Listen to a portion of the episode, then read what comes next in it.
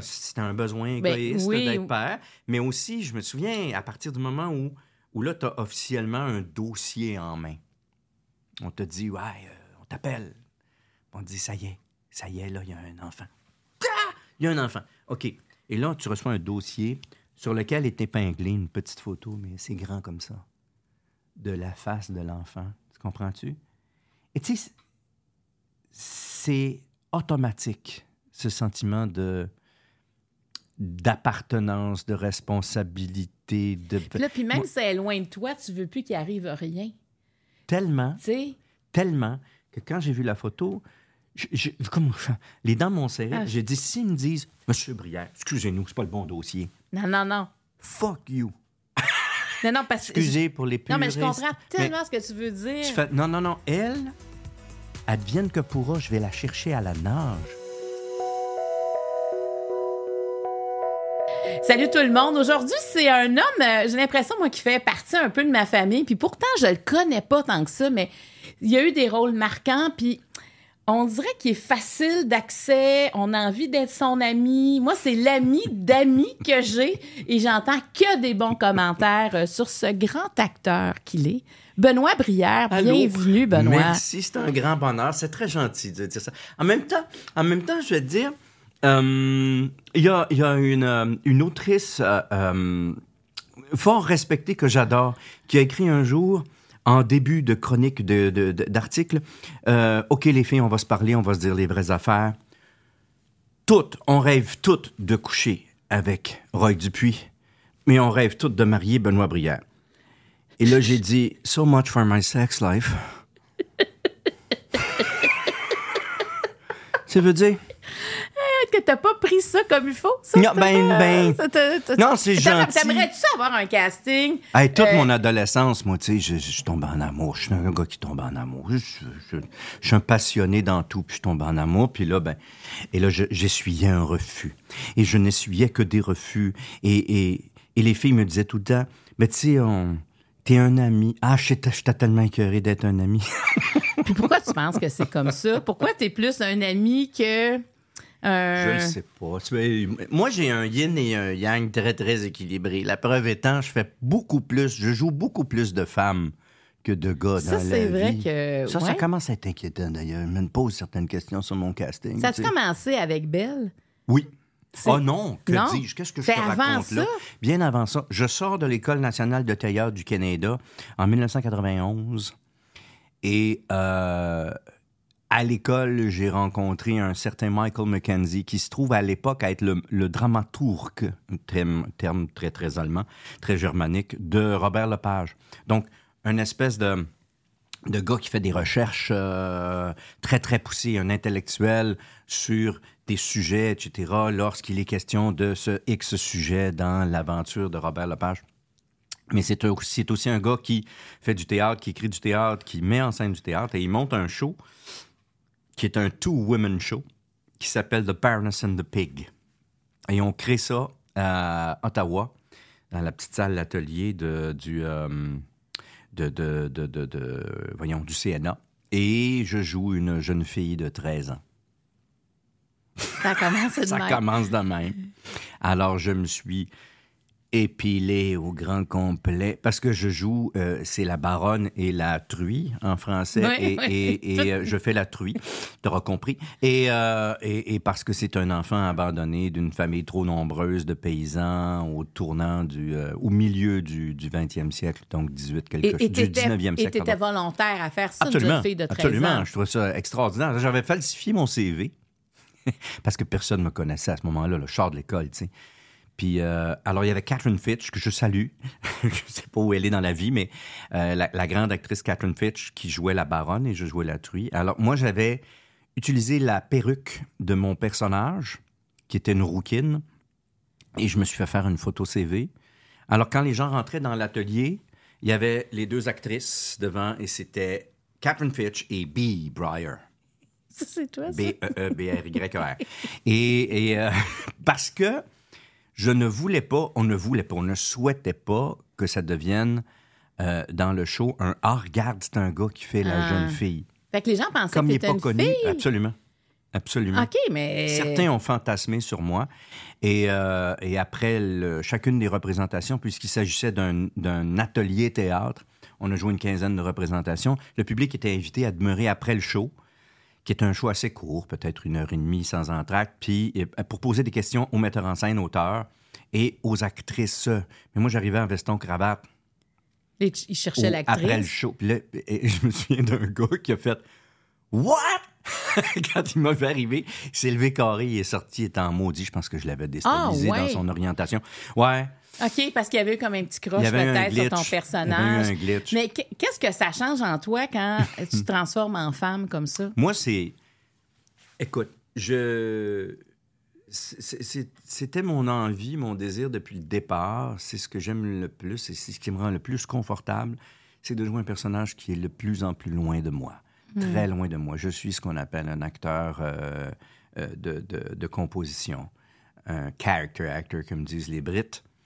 Euh, c'est ce que j'aime le plus dans vie. Puis c'est ce qu'on m'a demandé de faire dès le départ. C'est ce que je faisais à l'École nationale. En fait, on te fait travailler à l'École nationale, puis c'est brillant. Et ça doit être le cas probablement dans toutes les écoles de théâtre, un anticast. On le sait que toi, tu as vraiment l'allure et, un peu l'état d'âme et, et- l'état d'esprit et l'état émotif de jouer le bon gars de service. Euh, qui se fait un peu avoir, le cocu, tu sais, c'est le fun d'avoir ça comme casting. Mais, euh, mais là, on te fait, on te fait à travailler autre chose, tu sais. Euh, j'ai joué Caligula, tu sais, j'ai joué des choses à l'école où on était complètement loin. Et ça, moi, je faisais « wow ». C'est peut-être pour ça aussi que tu fais ce métier-là. Oui, de- de- justement, c'est d'être le plus loin de moi. Je fais une courte parenthèse, mais ce qui se passe en ce moment avec les supposées appropriations et culturelles et ou sexuelles, ce que je fais, je fais des femmes, euh, c'est rendu que mon casting est extrêmement diminué. C'est 58 ans, euh, court, rablé, dodu, Dodu? Ouais, parce, que, parce que toi, tu dodu, rablé, euh, guilleret, euh, un peu coquin. Et, Ça, c'est ton casting. Et drôlet, c'est mon casting. Et ben, à- à- en dehors de Parce ça, qu'avec on m'engagera avec, la pas. avec tout ce qui est arrivé dans, dans, justement culturellement au niveau de l'appropriation, on peut se questionner par rapport à ça, évidemment. Donc, toi, ça l'a réduit. Mhm. On doit se questionner, On doit, ouais. Mhm. absolument, on doit se questionner parce que toi, dans le fond, tu as appris à faire de l'appropriation culturelle. Je suis un acteur. C'est ça, un acteur, tu ne te joues pas parce que. Et mon intérêt n'est pas, justement, idéalement pas, de créer un, un pastiche, un copier de quelque chose qui est cliché. Ouais. Alors, si j'ai à jouer une femme, euh, j'ai intérêt à devenir une femme. Ouais. À vraiment pas de. C'est fa- c'est facile de jouer la madame. Tu comprends? L'idée, c'est de dire non, non, non, on, on pousse l'aventure jusqu'à. Co- comment penserait-elle? Et tu sais, vraiment pousser la machine. C'est le pourquoi du pourquoi, du pourquoi, du pourquoi tu m'arrêtes quand t'es tanné, du pourquoi, du pourquoi, du pourquoi. Ben- c'est ça. C'est ça l'acting. Ben oui, c'est ça, certain. C'est ça. Et, c'est ça qui rend la- la- l'interprétation humaine. Et, vous- et- et avec l'expérience, ce que tu as appris, puis avec ton expérience, c'est ce qui t'amène à, à nous confondre, Oui. à y croire Oui. finalement. Ben, c'est ça l'idéal. Moi, les plus beaux commentaires que j'ai, c'est. Puis c'était, c'était facile au début de- en début de carrière parce que personne ne te connaît. Mais à un moment donné, les gens viennent voir, je le sais, je le comprends, viennent voir un show parce que tu es dedans. Ouais. Ah, ben, vous voyez, ça va être bon. Ouais. Il y a brillant. Bon, bonjour pour la pression, mais. Mais c'est absolument vrai. Oui, c'est absolument Ben vrai. oui. Mais en même temps, moi, mon désir, c'est qu'après la deux, troisième minute du début On du show, oublie on oublie que c'est brillant. Mm. C'est ça l'intérêt, c'est ça le but. là.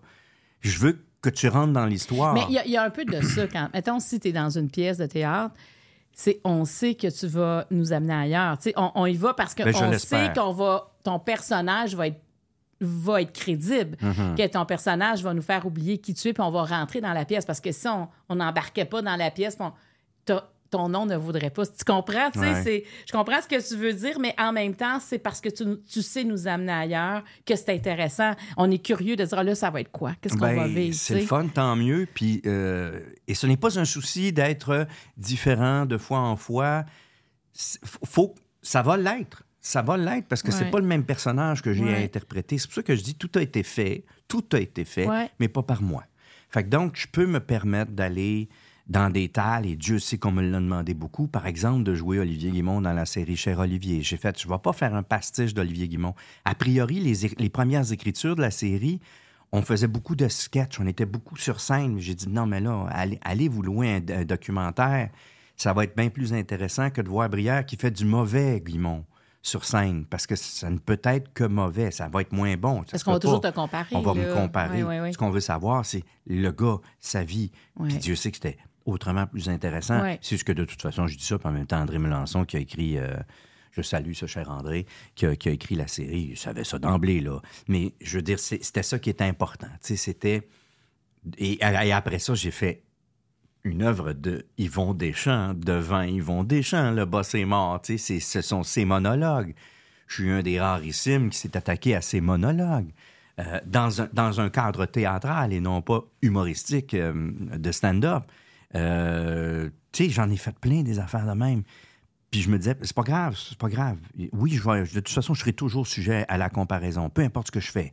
Tu sais, j'ai joué Tartuffe, j'ai joué Orgon, celui qui Alors, avait y joué en a Orgon. combien qui l'ont joué, tu sais? Celui qui avait joué Orgon avant, tu sais, c'était. C'était. euh, c'était. euh, euh, voyons. Gérard. Gérard Poirier, que j'avais vu au TNM, qui m'avait bien impressionné. Fait que, bon, c'était bien, bien des lunes avant moi, mais quand même, les gens qui auraient vu les deux productions sont en mesure de faire un, un comparatif, comparatif. puis de dire. Et puis, ben oui. Tu sais, le spectateur, il veut pas voir la même chose nécessairement. Mais, Mais ceci dit, si tu fais bien ta job d'acteur, tu prends le même metteur en scène qui monte une scène de Shakespeare, la même scène, de la même façon, avec les mêmes intentions demandées par un couple d'acteurs et un autre couple d'acteurs, normalement, tu as droit à une autre production. Ben oui, Parce que c'est complètement différent. C'est autre chose. as deux façons d'interpréter. Deux, t'es des personnes différentes. C'est ça. Tiens, un violoniste, son instrument, c'est le violon. Ouais, ouais. Le violon, il va pas bien, on s'en va chez le luthier. Tu moi, mon instrument, c'est moi. Si je vais pas bien, il va voir le médecin. Mais, mais Ouais. mon instrument, c'est moi. Donc, si je veux être... Je, je, je me sers de ce que je suis moi pour servir le propos, pour servir le personnage que j'ai à jouer et devenir ce personnage-là. Et non pas ce personnage-là Et- devenir moi. Aimerais-tu jouer Roy Dupuis? Non. On est parti de pas Roy bon. Dupuis. Je serais pas bon. Je serais pas bon. pas Il est bon. bien meilleur que moi. Parce qu'on est parti de cette... Et Dieu sait que j'ai travaillé avec Roy, puis qu'on s'est entendu comme la ronce en foire. C'était, euh, euh, ça a été tellement agréable. Je le salue. Bon, salut. Ouais. Est-ce que t'es... Là, je vais t'expliquer ouvre ton jeu. Parce que c'est ce que tu viens faire. Tu viens ouvrir ton jeu. Tu as Oh commencé à le faire. Donc, Je suis pas un bon gambler. c'est... ben, tu vas voir. C'est des cartes. Il y a... Ici, Mm. tu as des vertes, des jaunes, des rouges. Oui. Plus qu'on avance dans les couleurs, plus ça devient personnel. OK. Les mauves, si tu veux continuer à jouer, tu en piges une, tu lui réponds et tu as le droit de me poser la question de ton choix. Si, Ah, oh. si tu fais ça, comme tu veux. Et pour. tu as comme une assurance quand même. Tu as un joker. Ça, c'est une assurance? Ben, dans le sens que, parce que, tu sais, tu vas, cho- tu, vas, tu vas avoir, tu vas piger des questions, tu vas en choisir, puis là, à un moment donné, si tu dis, oh non, là, ça va trop loin, parce que moi, je te pose des sous-questions, tu peux dire, OK, là, euh, j'utilise ma Et carte ça, ça joker. arrête là, le développement. Ben, on s'en va dans une autre C'est question. chiant pour vous, ça, madame? Ben, ça me permet de poser les questions que je veux. Ah oui, je Tu comprends? Puis toi, ça te permet de dire T'as si pas c'est assez... Ben non, parce OK. que il y a comme un respect par rapport à ça, parce que tu sais, c'est quand même, on, on rentre quand même euh, dans la vie personnelle. Tu vas bien où est-ce que tu veux là-dedans, Mm-hmm. mais je trouve que t'es pas obligé de tout nous dire. Puis des fois, tu peux dire, regarde moi ça, ça. À date, il n'y a pas vraiment de monde qui l'ont utilisé, mais. Tu vas être étonné. En tout cas. Mais c'est ça, oui, on aimerait ça. Gêne-toi pas si tu veux l'utiliser. Bon. Alors, on commence par le paquet vert. Donc, tu les brasses, Le tu m'en donnes trois. OK. Je vais te les lire, tu vas en choisir une, puis après, je vais en choisir une aussi. OK. OK. C'est un peu comme si tu étais chez une, une cartomancienne, là. OK. mais euh, je lis pas tu dans ne la. diras pas mon avenir. Non, je ne dis pas ton avenir, mais je vais. C'est juste les cartes, dans le fond, qui font les. Tu m'en donnes trois. Je t'en donne trois. Ouais, ouais, Je c'est juste les cartes qui font le lien. Un, Merci. deux, trois, madame. C'est très gentil. Voilà. OK, alors voici les questions Oui. vertes. Qu'est-ce que tu n'as pas reçu de tes parents qui t'a manqué? Oh! Hmm, Que veux-tu- Bon, ça, c'est une très dure. OK? Que veut dire pour toi le mot liberté? Oh boy. Puis à quoi aurais-tu dû dire à quoi aurais-tu dire non? Oh my God. OK. Euh, j'en choisis une? Ouais. J'en choisis rien qu'une? Vous puis moi, j'en choisis une après. OK, parce que, OK. Euh, oui, euh, que veut dire pour toi le mot liberté? Ouais. Ça veut dire quoi pour toi? Euh, hey, Dieu sait que ça a été galvaudé. Ben, on a chacun les notre années. définition quand même du mot liberté. Oui, c'est intéressant d'entendre. Et ça fait partie de la liberté. Oui. Mais euh, euh, j'ai eu beaucoup de misère avec la liberté, par exemple. Sous prétexte de sa propre euh, nombriliste liberté, euh, on se fout de celle des autres. Moi, je pense que la liberté euh, atteint ses limites lorsqu'elle empiète sur la liberté de l'autre. Oh, c'est philosophique. Hein? Euh, on peut pas faire et se permettre absolument et impérativement n'importe quoi. Ouais. Sinon, sinon, poussons plus loin, puis allons dans l'utopisme parfait, puis disons que la liberté, ben ma liberté à moi, tu me la brimes, je t'assassine. Parce que tu as brimé ma liberté à moi. On pousse très, très Ouais, loin, ouais, là. C'est ça, oui, t'es On rendu à pousse très l'extrême. loin, ouais. rendu à l'extrême, mais ça veut dire pour moi, c'est ça. Ah, moi, non. Tu, euh, ma liberté a besoin de, puis tu es dans mon chemin, je te pousse et je t'élimine de ma liberté. Non, on est des bébites. euh, euh, on est des bébites de société, je pense. On est des bébites qui avons besoin les uns des autres Absolument. à divers degrés, certes, mais tout le temps. Même les plus ermites cachés dans les fins fonds des bois vont éventuellement avoir besoin. Sinon, ça va être un grand manque dans leur vie, consciente ou inconsciente. Je pense qu'on a besoin des autres. Donc, ce faisant, on a besoin de travailler ensemble, on a besoin d'évoluer ensemble, on a besoin de faire des choses ensemble. Fait que moi, je suis très, euh, je suis très social. J'ai très, be- j'ai très besoin des autres, comme je sens que les autres ont besoin de moi. Puis je veux être là. Je veux être là s'ils ont besoin de moi. On est des passeurs. On est des passeurs. OK, fait que toi, t'es, t'es vraiment un gars de communauté. Eh de- boy, de- presque sectal. Ah oui! ah oui, raconte! Ben, tu vois, je vais te donner un exemple. Euh, j'ai, j'ai eu la- la- le grand bonheur, il y a de ça euh, euh, cinq ans. Cinq ans. Non, plus que ça, même presque dix, ma foi. Tout. j'étais un gars de ville. Eh boy, je fais une grosse parenthèse. J'étais un gars de ville, OK? J'étais un citadin. La campagne m'effrayait, me rendait inconfortable. J'ai besoin du bruit, j'ai besoin du mouvement, j'ai besoin que ça bouge. Puis à un moment donné, t'as des chums qui s'en vont en fin de semaine. Ah, viens donc, viens passer une fin de semaine en campagne. OK, moi y aller. Débarque là, piqûre. C'est quoi ça? C'est quoi ça, ces oiseaux, ce silence, ce vent, cet air? Ce... Wow! Donc, jeune vingtaine, déjà, je me mets à capoter sur l'idée d'avoir une campagne éventuellement. Puis, ça a pris beaucoup, beaucoup, beaucoup, beaucoup de temps. De sorte qu'il y a une dizaine d'années, 2014 ou 15 pour être plus précis, j'ai fini par trouver une patente qui s'appelle un terrain. Puis je me suis dit, tu sais, tu vas visiter des chalets, puis tu fais, la maison est belle, mais le coin. hmm. Ouais. Ou tu fais, le coin est trouver excep- les deux. le coin est exceptionnel, mais la maison, pff, tout est à refaire. Puis moi, les rénaux, ça va faire. J'aime ça, à un certain degré. mais j'ai tout refait ma maison Saint-Lambertoise à l'époque, vieille maison de 1911. Elle m'a donné un c'est cœur. Fait que j'ai dit non, non, moi. Je... À un moment donné, on venait toujours au même point, ma blonde et moi. Achetons-nous un terrain, on se bâtira ce qu'on veut à un moment donné, tu sais. Puis Ça va être à ton goût tout de suite. Oui, puis il va être flambant neuf, Ben oui. tu sais. je veux dire, Ça va péter pareil, mais ça va péter moins longtemps, moins vite. Moins vite, ouais. Fait que, euh, bref, euh, on- j'ai- acheté ce terrain puis, et j'y vis depuis. J'y Est-ce que c'est toi qui as construit? Euh, j'ai fait construire. Ah, t'as fait construire, c'est ça. Là, là, finalement, t'as, t'as- dit. Oui, oui, oui. J'ai fait construire, mais à notre goût, ça a pris, je pense, pendant 10 ans. Euh, non, pas, pas, pas 10 ans, mais depuis, écoute, 2014, le projet démarre. Puis la maison, on l'a eu euh, clé en main en 2019, tu sais. Fait que, mais ça a été... Je pense qu'il y a eu 10 versions de, plans de la maison. En tout cas, tout ça pour dire Mais que... t'es, t'es heureux, là. Oui, là. et moi, mon but, tout le long de cette histoire-là, de cette aventure-là, c'était carrément, et c'est pour ça que je te dis que je suis sectal, c'était de remettre des clés, et Dieu sait que j'en ai beaucoup des amis, et, j'en suis fort heureux, Euh, et j'en suis fort privilégié. Je, je dire de remettre des clés aux chums, puis dire, vous venez quand vous voulez. Je, je- Puis tu sais, pas besoin d'aviser. C'était un peu mon...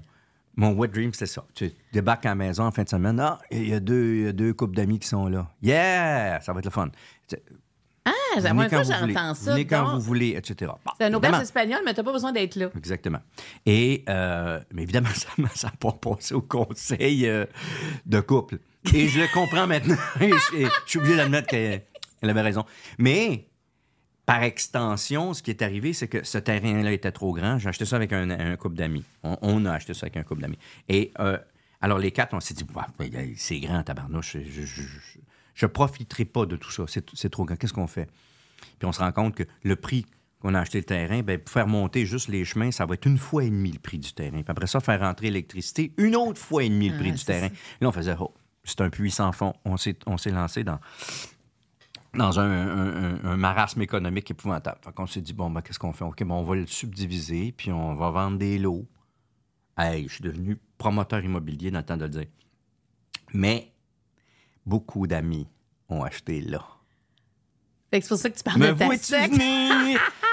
On a vendu à des chums et, et c'est devenu une espèce de, de petit domaine où là, euh, écoute, là, sur 14 lots, il y en a 8 ou 10 là, qui sont construits. C'est- euh, 10 à la fin. À cet automne, il y aura 10 maisons. C'est fini, là. C'est fini, on a tous le même âge, euh, mi-cinquantaine euh, en montant, et puis on a tout fait. Tu sais, genre, euh, OK, ça va nous prendre un four à, à pizza à l'extérieur. Fait qu'où c'est qu'on le met pour que. Tu Fait que tout le monde tu, tu pas un four à pizza pour une pizza, là. Ouais, Tu ouais, je une comprends. small dress, là, parce que c'est beaucoup de préparation. C'est long, ouais, ouais. Fait qu'on s'appelle Hey, euh, petit samedi soir de pizza, gang. Fait qu'on débarque tout le, autour du four, puis on se fait nos pizzas. Puis comme le four est chaud, ben, amène ta pâte à pain, on se fait du pain après. Puis tu- c'est ce genre-là. Fait que c'est ton bonheur, tu vas le chercher comme ça. aïe, aïe, aïe, aïe, que j'ai besoin de ça. Et c'est simple. Fondamentalement. C'est très simple. Plus c'est simple, mieux c'est. Je suis aussi dans ma dé- description de Dodu, Rabelais, simplet. Ou si je suis simplet. Simplet, dodu. c'est drôle que tu te décris comme un dodu. Ben, aux- au casting, aux auditions, les petits gros, on est moins nombreux, tu sais. Hey, ça, c'est, tu sais, une actrice dirait pas ça, là. Hum, hum. Fait que toi- mais donc, est-ce que tu voudrais qu'il y ait moins de petits gros? Oui, c'est c'est idéalement, j'aurais plus d'ouvrages, tu sais, j'aurais plus de propositions. j'aurais pas de temps mort, j'aurais pas de trous dans mon agenda, tu sais. Je sais que maintenant, j'en ai besoin. Anyway, c'est une blague. Vive les trous dans l'agenda. Mais est-ce que tu trouves vraiment dodu? Oui. Ouais? Oui, je suis bien enveloppé. OK. Oui, oui, je suis confortable. T'es Je confortable? suis douillet. Puis t'es bien comme ça? Non, non. Euh, bien, bien, bien, bien. là, ultimement, non. Ultimement, je serais Roy. Mais, mais euh, je suis pas Roy. Puis je serai jamais. il, est Fait trop, il, est de- il est beaucoup trop tard pour ça. tu sais. Mais as-tu toujours été confortable dans ton corps? Oui, oui, malgré tout. J'en, ai jamais fait de maladie, là. Entendons-nous, Malgré là. tout. quand Malgré même- tout. Non, mais c'est vrai, j'ai, j'ai- j'ai toujours été euh, un, un peu enveloppé, parfois moins, parfois plus, tu sais. Euh, puis c'est correct. C'est- ah non, je suis très bien avec ça. Je suis très, très bien avec ça.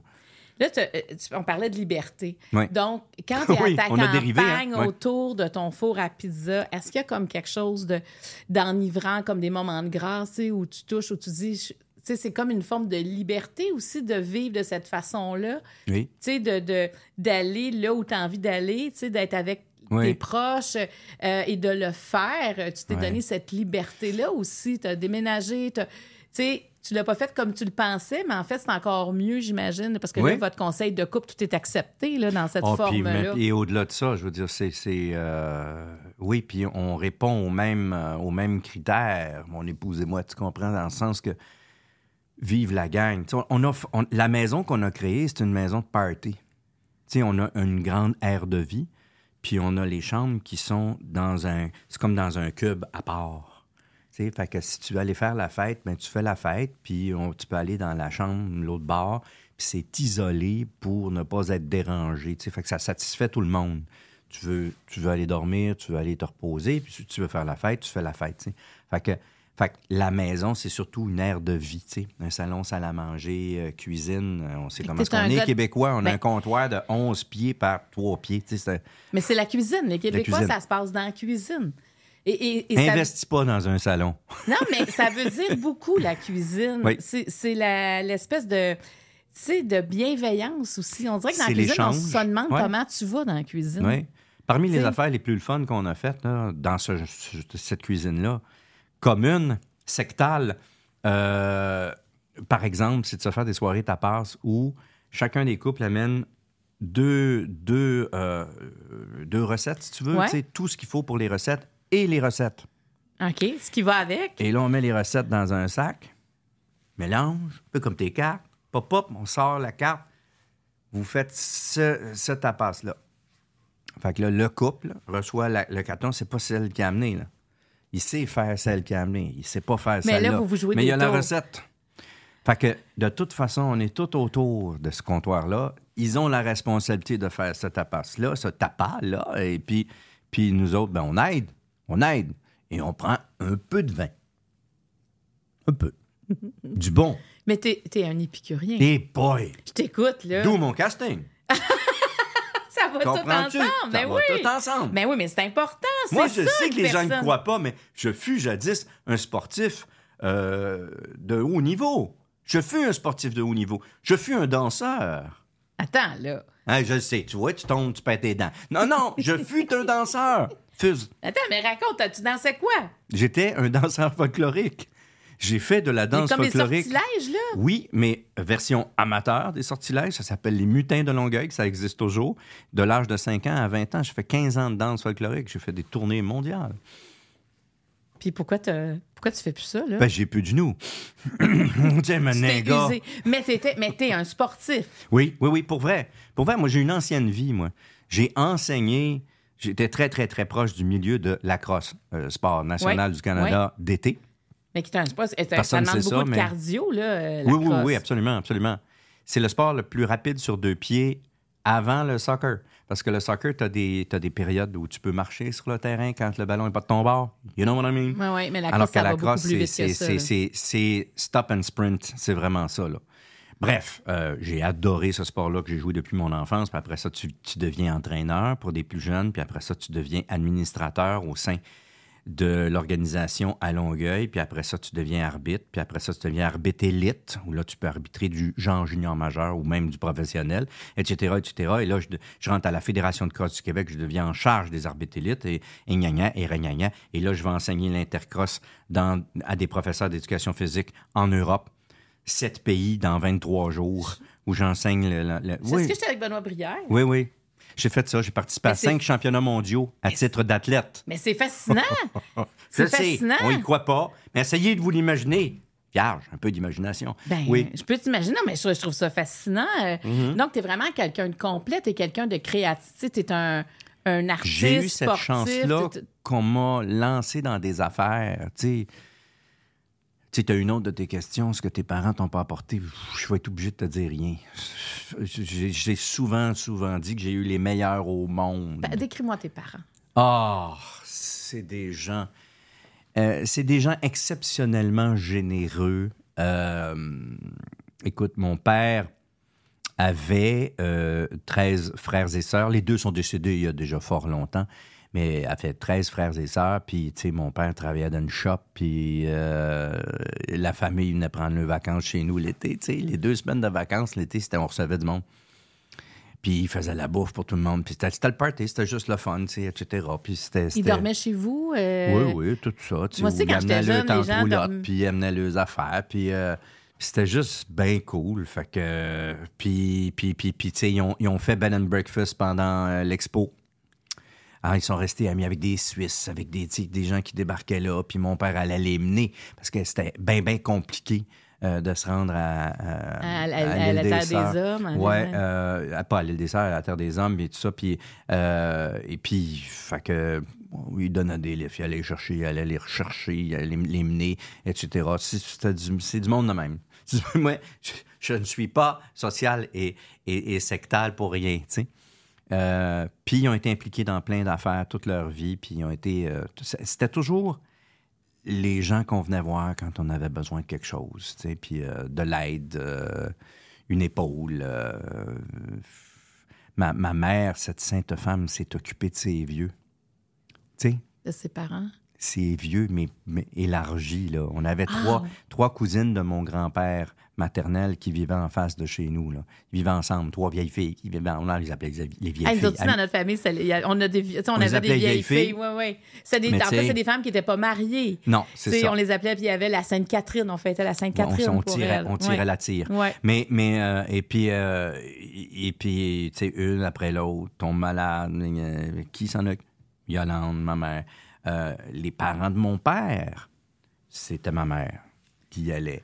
Euh, tu sais, elle a été formidable de ça, de dévotion, de sorte qu'elle voulait impérativement pas qu'on fasse la même chose pour elle, parce qu'elle avait vécu ça. Mais j'avais dit, écoute, maman, excuse-moi, mais la pomme ne tombe jamais bien, bien loin de l'arbre. Euh, je pense qu'on va s'occuper de toi. Des- C'est quoi ta famille, tes frères, tes sœurs? J'ai un frère aîné un de frère. 4 vous ans, êtes, mon aîné. Vous êtes seulement deux à On ce moment-là. Deux gars. OK, puis elle voulait pas que vous, que vous faisiez ce que vous aviez vu, dans le Non, fond. non, non. qu'elle vous a montré. avait- C'était comme un. C'est comme absolument normal. C'était, ben oui, on va se. Ben voyons. Ben voyons. C'était comme un non-sens pour nous autres de pas s'occuper de ces gens-là qui sont tellement occupés de nous. Tu sais, on a le sens de. euh, comment dire? On, on reconnaît à quel point on a été choyé. On n'a pas vécu dans une famille riche, là. Ça a été une chance dans ta vie de tomber Ah! dans- Mais tout le temps pour nous, tout le temps, tout le temps, tout le temps pour nous. Tu sais, je dis que j'étais un athlète, c'est la même chose pour mon frère. Ma saison de cross empiétait sur ma saison de hockey, qui empiétait sur ma saison de cross. Steak d'arena, I know what it is. Non, je Je peux peux te le cuire de bien des façons. Tu sais, euh, mais c'était non seulement juste penser au lift, juste penser à éliminer ton enfant à l'aréna, revenez, puis l'horaire, parce que là, lui, il joue à telle heure, lui, il joue à telle heure. Là, il y a une pratique, là, lui, il a a toujours pas été là. pas rien que là, ils restent. Ils sont là, ils sont présents. Oh! Ils deviennent coach, ils deviennent entraîneurs, ils deviennent... Tu sais, ma mère a fini sa carrière comme étant head manager de l'équipe nationale du Canada des femmes du field lacrosse, la crosse des champs. Elle était directeur exécutif de la Fédération de crosse du Québec. Tu te dis gravir les échelons, Hey, là. presque à cause de toi. Puis ça, ça commence à cause à de cause moi de et mon toi, frère. ça oui, part- tout à fait. c'est ça, ça part de ses enfants. là. Absolument, absolument. Ah, je trouve ça magnifique. Absolument. Puis rien de poussé, rien de. faudrait que, tu un des plus bels exemples, c'est que, je, suis- je, je suis en, en économie à l'UDQ, l'Université du Québec à Montréal. Oui, ce fut un beau en- passage. à quelle année tu en économie? euh? Euh. Non, parce que j'étais là l'école en même aussi. temps. Euh, oh, attends, je suis rentré à l'école en nationale. 89. 89, 90, 91, si je me trompe pas. OK, moi, c'est 87, 88. Hein, on s'est presque croisés en Ouais, économie. Hein, on a fait des bons économistes. Ouais, tu vois? Non, mais moi, je me promenais entre. Puis, j'étais pas alcoolique, je le suis maintenant. Mais... Non, mais je, je me promenais entre. Tu sais, il y avait un, un bar euh, Dans- dans, dans Hiver l'univers- à puis il y en avait Oui. un dans Judith Jasmin. C'était facile, ça. Hiver comme été, un running shoe, tu traversais ça dans les souterrains. Puis le boc était 80 cents. C'était Fait pas que cher. non, fait que c'est- il y avait. Comment ça s'appelait? L'annexe et l'après-cours. Je sais pas si ça s'appelait encore comme ça à ton époque, mais l'annexe et l'après-cours. Puis j'allais à mes cours d'économie, je m'emmerdais. Mais j'ai toujours été un premier de classe. J'étais président de ma classe en secondaire 1. J'ai j'ai toujours été un premier de classe, moi. Mais un gars qui étu- qui avait pas trop à étudier un chanceux, un, Mais t'es plein, comme. un plein de mais, mais t'es t'es bon dans tout ce que t'as touché, dans le fond. J'ai été chanceux dans tout. Ben, chanceux. C'est un Non, non, talent. je- Je veux dire, bon à l'école, bon dans le sport, bon euh, dans, dans, dans le métier que tu exerces. Ouais. je veux dire, c'est pas juste bon, t'es- t'excelles dans le fond parce que tu- Oui, Tu te ben, je contentes pense pas de juste ce- être ce- là, là, ce- tu- tu- Ouais. Mais en même temps, j'étais pas fou. Tu sais, tu à l'école, t'es où t'es un nerd Ouais. parce que Ouais. parce que tu excelles ou t'es un tannant. Que moi, j'étais un nerd assis en fond de classe avec les tannants. Et moi, je faisais rire. Et toi, t'étais bon pareil, puis il y en a que tu fait que faisais. je les faisais rire, le prof s'en rendait pas compte, il riait, c'était eux autres qui faisaient punir. Et moi, j'avais des A et des A plus dans mes examens. Fait que, tu sais, j'avais le meilleur des deux mondes. À quel moment à quel moment dans ta vie tu t'es rendu compte que tu pouvais faire rire les gens? Oh, que tôt. avais ça comme très, talent? très tôt. euh, très tôt. euh, ma mère et son frère, mon oncle Jean-Guy, c'était deux clowns extraordinaires. Extraordinaires. Ma mère a fait des choses. ma mère était tannée d'aller travailler en métro, puis... euh, tu sais, les gens rentrent dans le métro, puis là, ben, ça s'accumule, ça s'accumule à l'heure de pointe, puis là, t'es ramassé dans le fond, t'es adossé aux portes de fond. Parce que tu viens de Montréal, là. Hein? Moi, je suis Rive-Sud, Longueuil. Ah, tu viens de. Longueuil, ok, 4-5-0. Longueuil. Personne n'est parfait, s'il vous plaît. Pas de jugement. tu viens du 450. Je parle surtout au 4-5-0 Nord. Pas de jugement. Et, euh, et euh, donc, tu es à côté. Tu es à côté sur la porte de fond. Puis là, il y a 20 000 personnes devant toi. Puis là, c'est ta sortie. Fait que là, faut. Les portes s'ouvrent. Excusez, excusez. Ouais. Déjà, les gens qui sont sur le quai veulent rentrer. Ouais. Et en poussant les gens à l'intérieur. Puis, tu sais, hmm, Ah. ça tombait un peu ses nerfs de ma mère. Était un peu tannée. Comme mon frère et moi étions tous les deux arbitres élites. Je sais pas si tu sais, mais un sifflet d'arbitre, ça, ça interrompt une foule Je vois ce que tu t'en vas. endiablée dans un aréna. ouais. Ça siffle, rare. Tu sais, je veux dire, problème de surdité assuré pour les gens qui font ça. Et euh, Astan, un matin, puis elle a amené mon sifflet. Et euh, elle est adossée, puis elle a dit à sa sœur avec qui elle travaillait, elle a dit Check bien ça. Et là, dans la nervosité de faire un acte euh, un peu coquin, elle a sifflé de toutes ses forces dans un tube. Le son que ça a dit la reine d'Angleterre n'aurait pas eu plus de place pour sortir du métro. Sortie, tout le monde aurait. Elle est sortie tranquillement, noblement. Les gens étaient ébobis, éberlués qu'ils étaient. Et elle dit quand on est revenu le soir à l'heure de pointe, il y avait des policiers qui cherchaient la siffleuse. Bon, c'est de te dire un peu comment elle était taquine. Elle était taquine, Ouais, mais ouais. en même temps, tu sais, elle, Un sens de l'humour incroyable. ouais, un sens de l'humour, Incroyable. je veux dire, euh, elle Non, était prête à faire Ça, ça. c'est, ça, c'est une des affaires les plus incroyables. Mais, mais, mais je veux dire, dans un party, de c'était tes le bout en parents? train. Est-ce que tu les as perdus jeunes, tes parents? Ben, ma mère, oui, elle est décédée à l'âge de 65 ans, ce qui est fort jeune, ma foi, pour une femme. Oui. Euh, mon père a survécu au décès de ma mère pendant trois ans, mais euh, malheureux, malheureux, malheureux. Puis euh, il est décédé à l'âge de 72 ans d'un- infarctus euh, du myocarde. Fait qu'il est mort, paf. Ma mère est morte, paf aussi, tu sais. Ah les oui. deux sont Donc, morts, tu n'as euh, pas été préparé au départ de tes Du parents? tout, aucunement. Même si ma mère euh, était atteinte de sclérodermie, on y avait dit c'est pas ça qui va vous emporter, ne vous inquiétez pas, mais c'est un assèchement des tissus musculaires. Alors euh, le cœur était rendu excessivement faible et elle est rentrée à l'hôpital pour une hernie ombilicale Puis elle est décédée. elle est décédée. Euh, bref, en tout cas, c'est- c'est c'est- c'est quand même euh, une histoire abracadabrante, mais euh, ouais, c'est ça, je les ai perdus, paf, du jour au lendemain. Qu'est-ce qui te manque d'eux? tout, tout, l'humour, la, la bienveillance, le... c'était, c'était des gens exceptionnels. C'est vraiment des gens. exceptionnels. Ça, je dis tout le temps, j'ai eu les meilleurs. Je suis désolé pour les autres, j'ai eu les meilleurs. Tu sais, un autre exemple, là, quand tu décides de rentrer à l'école de théâtre, tu étais en économie, là. Mais tu t'emmerdes, tu sais. Tu t'emmerdes. Puis j'en dois une à un gars, puis je... ne m'écrivez pas. Ne m'écrivez pas pour me dire c'est moi, tu, vas, me- dois 10-15 de, de ta notoriété et de ton salaire accumulé. Euh, je suis dans un cours de micro ou macroéconomie, peu importe. On est 150 dans un amphithéâtre. Le prof a un micro. C'est très, très personnel comme cours.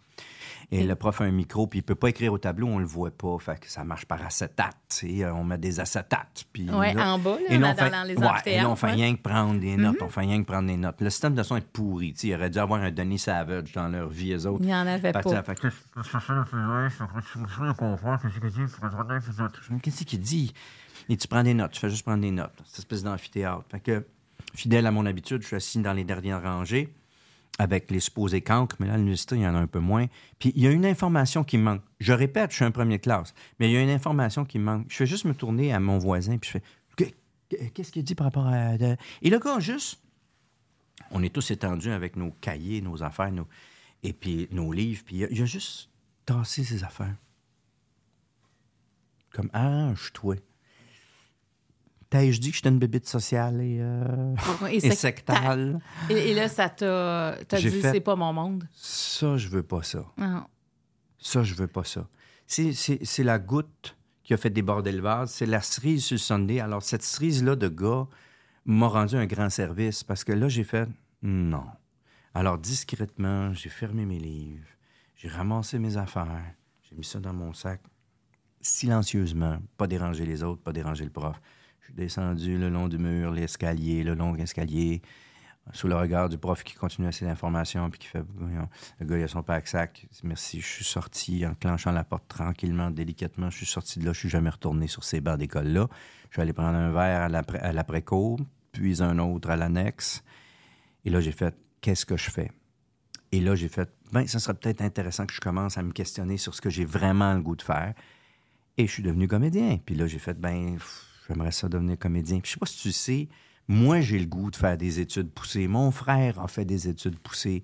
Euh, bien encouragé par les parents, mais pas poussé. C'est important, c'est pas du tout ça, là. On n'est pas dans le Hey. C'est pas la performance. Non. Tellement que je reviens chez nous et je dis à mes parents, je lâche l'université en plein milieu de session. Et ma mère de dire, oh, il était temps. Moi, je m'attends à tout sauf ça, tu comprends? Ah, t'es malheureux, t'es malheureux, ça se sent, on le sait. On n'osait pas trop intervenir, mais t'es malheureux. Qu'est-ce que tu veux faire? Mais je dis, écoute, spontanément, j'aimerais ça devenir un comédien, j'aimerais ça jouer. Elle fait, ah, enfin. J'ai eu l'inverse de ce que tous mes collègues m'ont raconté. Toutes, toutes. C'est elle qui m'a dit, mais tu sais, sur la rue, là, il y a Anouk Simard. Il y a à peu près huit maisons plus bas, Anouk Simard, qui est là, avec Côté. Qui a donné des cours longtemps, qui est une, euh, qui est une actrice, une actrice, puis mais l'école, à- ben, elle avait une école de théâtre euh, dans Ouais. le Vieux-Longueuil. là. Voilà, voilà. Je, Les je enfants suis born sont and raised dans le Vieux-Longueuil. Ben oui. Alors, J'ai fait, ah, ouais, ouais. Elle dit, va voir Robert, puis, euh, puis Anouk, puis va leur demander, tu sais, euh, qu'est-ce que tu peux faire? C'est quoi? Ça serait quoi l'avenue, tu sais? Puis ils m'ont dirigé vers des gens qui m'ont dirigé vers Claude Préfontaine, grand comédien à cette époque-là, euh, qui sortait avec une amie de ma mère. Puis Claude me dit, il faut que tu ailles voir Charlotte Beaujoli. Elle fait de l'enseignement en privé, du coaching, va voir Charlotte. Moi, je connaissais pas rien, rien de ce Chekhov. Pour moi, c'est le défenseur de Ventretiac, tu comprends?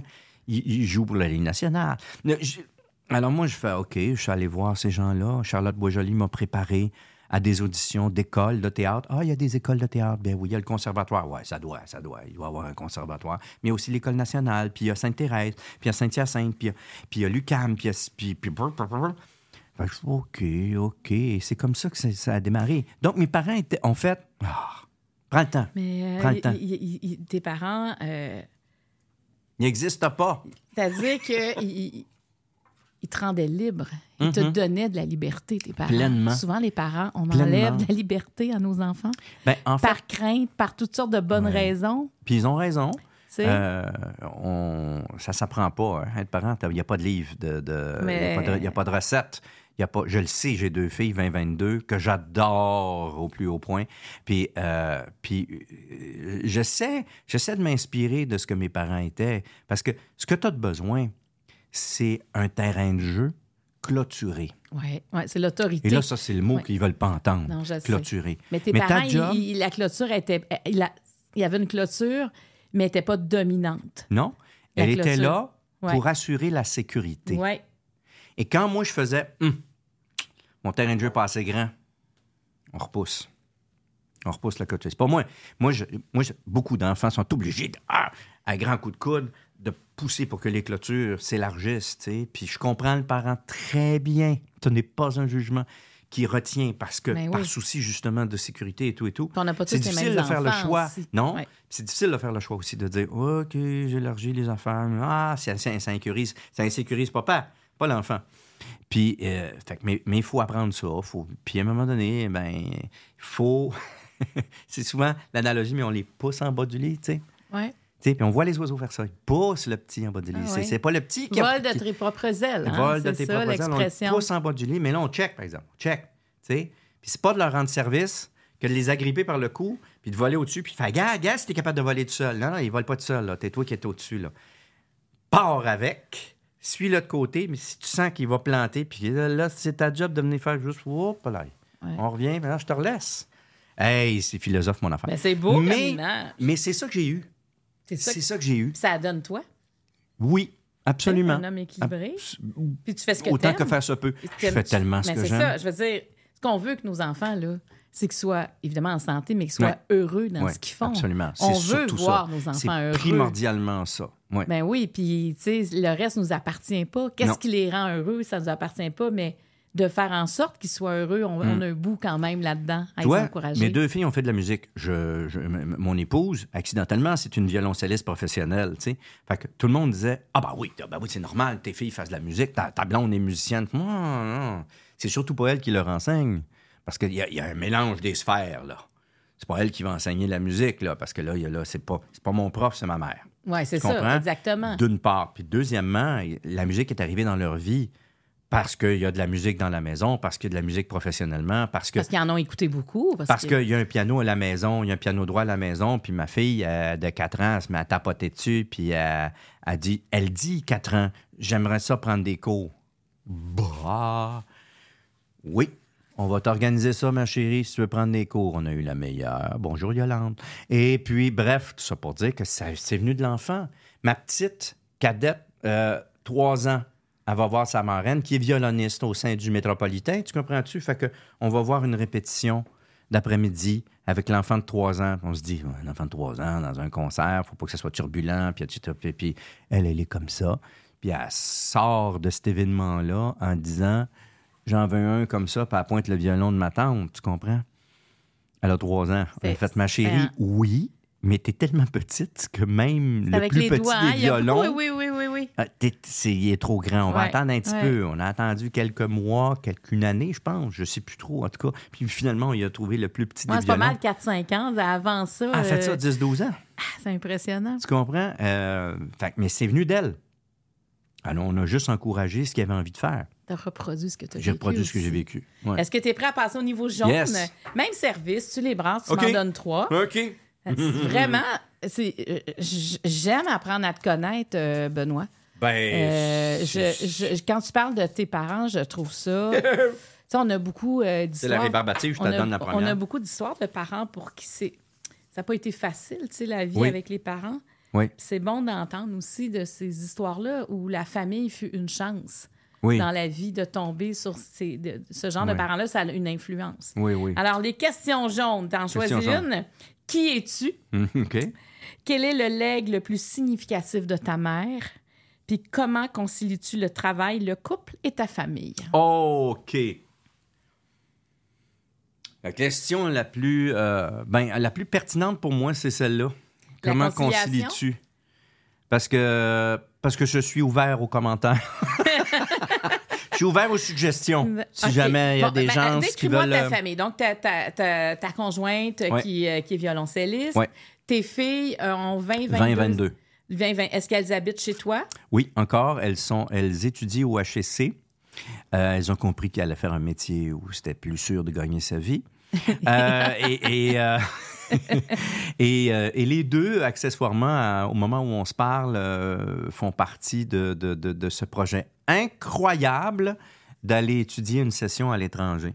Alors, ma fille aînée est à Lisbonne, au Portugal. Ma fille cadette est à Milan, en Italie. Parce que les HEC offrent ça. Euh, ouais. exactement. Alors, euh, quand, quand j'ai su, quand elles m'ont appris ça, je leur ai dit, un peu comme mes parents, tu sais, je leur ai dit, écoutez les filles, vous faites ce que vous voulez dans la vie. Moi, c'était mon rêve de faire ça.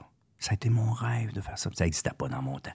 Fait que j'ai dit, écoutez, vous faites ce que vous voulez, mais ce projet-là existe. euh, vous avez peut-être la chance d'y aller si vous voulez. Je vous encourage à y aller. Si jamais euh, il y a l'ombre d'un intérêt pour ça, je vous encourage à y aller plus. Mais si vous y allez pas, je vous déshérite. je vous sac dehors, arrangez-vous avec vos problèmes. Tu sais, j'ai fait ça simple. Ben oui, tu as fait ça simple. Bon.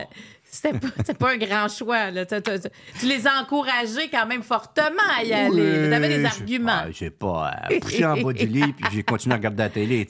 Non, non, c'est. Mais c'est elles qui ont décidé. Ah oui, c'est elles qui ont décidé. Euh, puis c'était très drôle parce qu'au départ, euh, je pense que c'est l'aîné qui voulait aller en Australie et la cadette voulait aller à Singapour. J'ai fait Ah, donc vous ne voulez pas de visite de vos parents? Ça commence à faire loin, les amours, Oui, pour aller oui, vous voir, oui. tu sais. Euh, mais, mais, euh, mais après ça, ce qui a été. C'était très drôle parce que c'était le, le déclencheur du Portugal et, et- et- et de l'Italie, c'est que. euh, je ne sais pas d'où ça vient, j'ai deux filles qui aiment manger. Euh, qui aiment beaucoup les mets pas. italiens. Je sais pas d'où ça vient. Euh, ma blonde qui fait à manger, t'as pas idée. Oh Lord, have mercy. Euh, et, et, euh, et bref, même si la première est végane, elle a dit ben moi je vais aller découvrir. bon, on, on- on a dit c'est parce qu'évidemment si tu s'en vas à Singapour, tes activités, tes sorties, ça va se faire en Asie. Bon, ça, euh, ça va, hein? Ils vont passer inaperçus, ces deux Vietnamiennes d'origine. Fait que tu fais, euh, correct, tu vois. hein? Ben, inaperçus, c'est pas vrai, pas en tout. Ils se ressemblent pas. J'ai compris ça avec les années. Euh, Avec les années. ah oui, ben oui, parce qu'au départ, euh, c'est quoi la différence entre un Vietnamien puis un, un Chinois et, c'est un vrai. Japonais? C'est vrai. Physiquement? C'est vrai. C'est- Ben, souvent, ça, ça va être la forme des yeux, là, quand même, qui peut. Mais là, peut-être, je vais dire de quoi. Oula. Je, veux, je Mais veux pas non! me faire. euh, Mais il y a plein de Mais critères. tu as raison que c'est pas évident. Je suis pas, je suis pas devenu un spécialiste, Non. mais il y a plein, plein de Mais critères. donc, toi, tes deux filles sont d'origine vietnamienne. Ouais, ouais, du nord du Vietnam. Et, Et donc, euh, et là, elle fait Ouais, ouais, c'est intéressant, mais, mais ouais, OK, ouais, ouais. Je dis alors que moi, vous faites ce que vous voulez, encore une fois. Mais l'Europe, c'est l'Europe. Le large. Quand même- tu voulais les influencer. là. Non, pas vraiment, mais j'ai dit, pensez-y, le large Ouais. spectre. Parce que je sais comment ça marche, ces affaires-là, c'est- soit dit en passant. Tu sais, c'est un programme pass and, or, or fail. Fait que c'est pas euh, Ah, t'as t'as A ou t'as Non, non, c'est 95 ça. C'est C'est pas c'est pass or fail. Ouais. L'idée, c'est que tu vas vivre cette expérience-là humaine, d'abord et avant tout incroyable. T'étudies dans le domaine qui t'intéresse, mais en plus, ben, t'as l'opportunité pour 40 euros de prendre un vol d'une heure et demie, de changer de pays, à tous les mosailles Ouais, de fin de semaine ouais. que le bon Dieu amène, tu comprends? Ce qu'elles ont vite fait de faire. et et c'était parfait. Et c'était parfait. Alors, euh, c'est pour ça qu'ils ont fait Ah, ouais, OK, vu de même, vu de même. Finalement, j'apprends que ma fille euh, aînée s'en va à Lisbonne et que la cadette va à Milan. Puis je lui dis Ah, Lisbonne, c'est intéressant. Et j'a- j'apprends que euh, le campus à Lisbonne, c'est le 15e plus beau campus au monde. Ah, je fais OK, c'est pour ça. Enfin, hmm, non. Sais pourquoi? C'est c'est sur le bord de la mer. OK. Tu as Ah. compris que les fins de semaine vont être occupées, toi, ma chérie. OK, OK, ben, c'est beau. Alors, elle a appris dès son arrivée à faire du surf. C'est rendu une surf girl. Donc, euh, elles, elles aiment le sport Eh aussi. boy, oui, oui. Euh, mais, mais puis, puis elle vraiment tripe sa vie comme il faut. Puis elle est, elle, elle- elle est colocataire avec des gens des HSC. Fait que, tu sais, le portugais, pas facile. Il n'y a pas beaucoup de références, de mots de référence. Ouais, Ça, c'est pas, Ouais. pour merci. C'est comme, ah ouais, OK. Ouais, ouais, non, Fait c'est... que, fait que, alors la petite sécurité qu'elle a, c'est de revenir à la maison, puis de revenir avec les siens, puis d'échanger sur, oh, j'ai trouvé une, une- une boulangerie 40, tel, euh, faut, faut, bon. Est-ce que tu es un papa inquiet? Ben, you bet. You bet. Je suis un papa poule, moi. Un papa coq. Effrayant. Effrayant. Ah, J'essaye ouais. de pas trop l'être. Mais là, quand de- tu penses qu'ils sont pas là, qu'ils sont loin, là, tu sais pas s'ils sont rentrés dormir ou quoi que ce soit.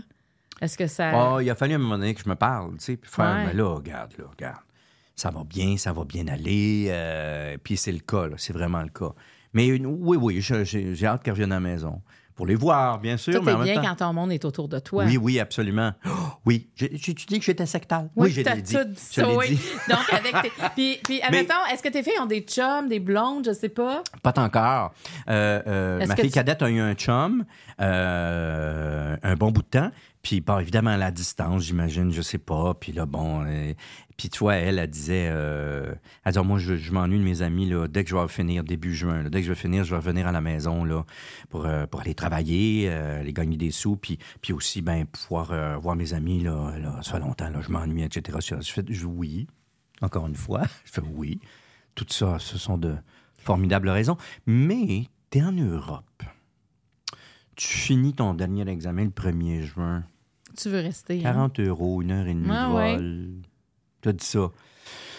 Tente pas de rester un peu, prendre du bon temps, profiter, etc. Maman, au début, c'était non. tu. Puis là, ben, on a eu la chance. J'ai j'ai eu une petite gig qui m'a fait. euh, euh, je suis allé travailler à Montpellier, en France. Fait que, ayant cette petite gig-là, voilà, les, voilà le, le prétexte pour aller voir ma fille à Milan. Six heures de char, c'est rien.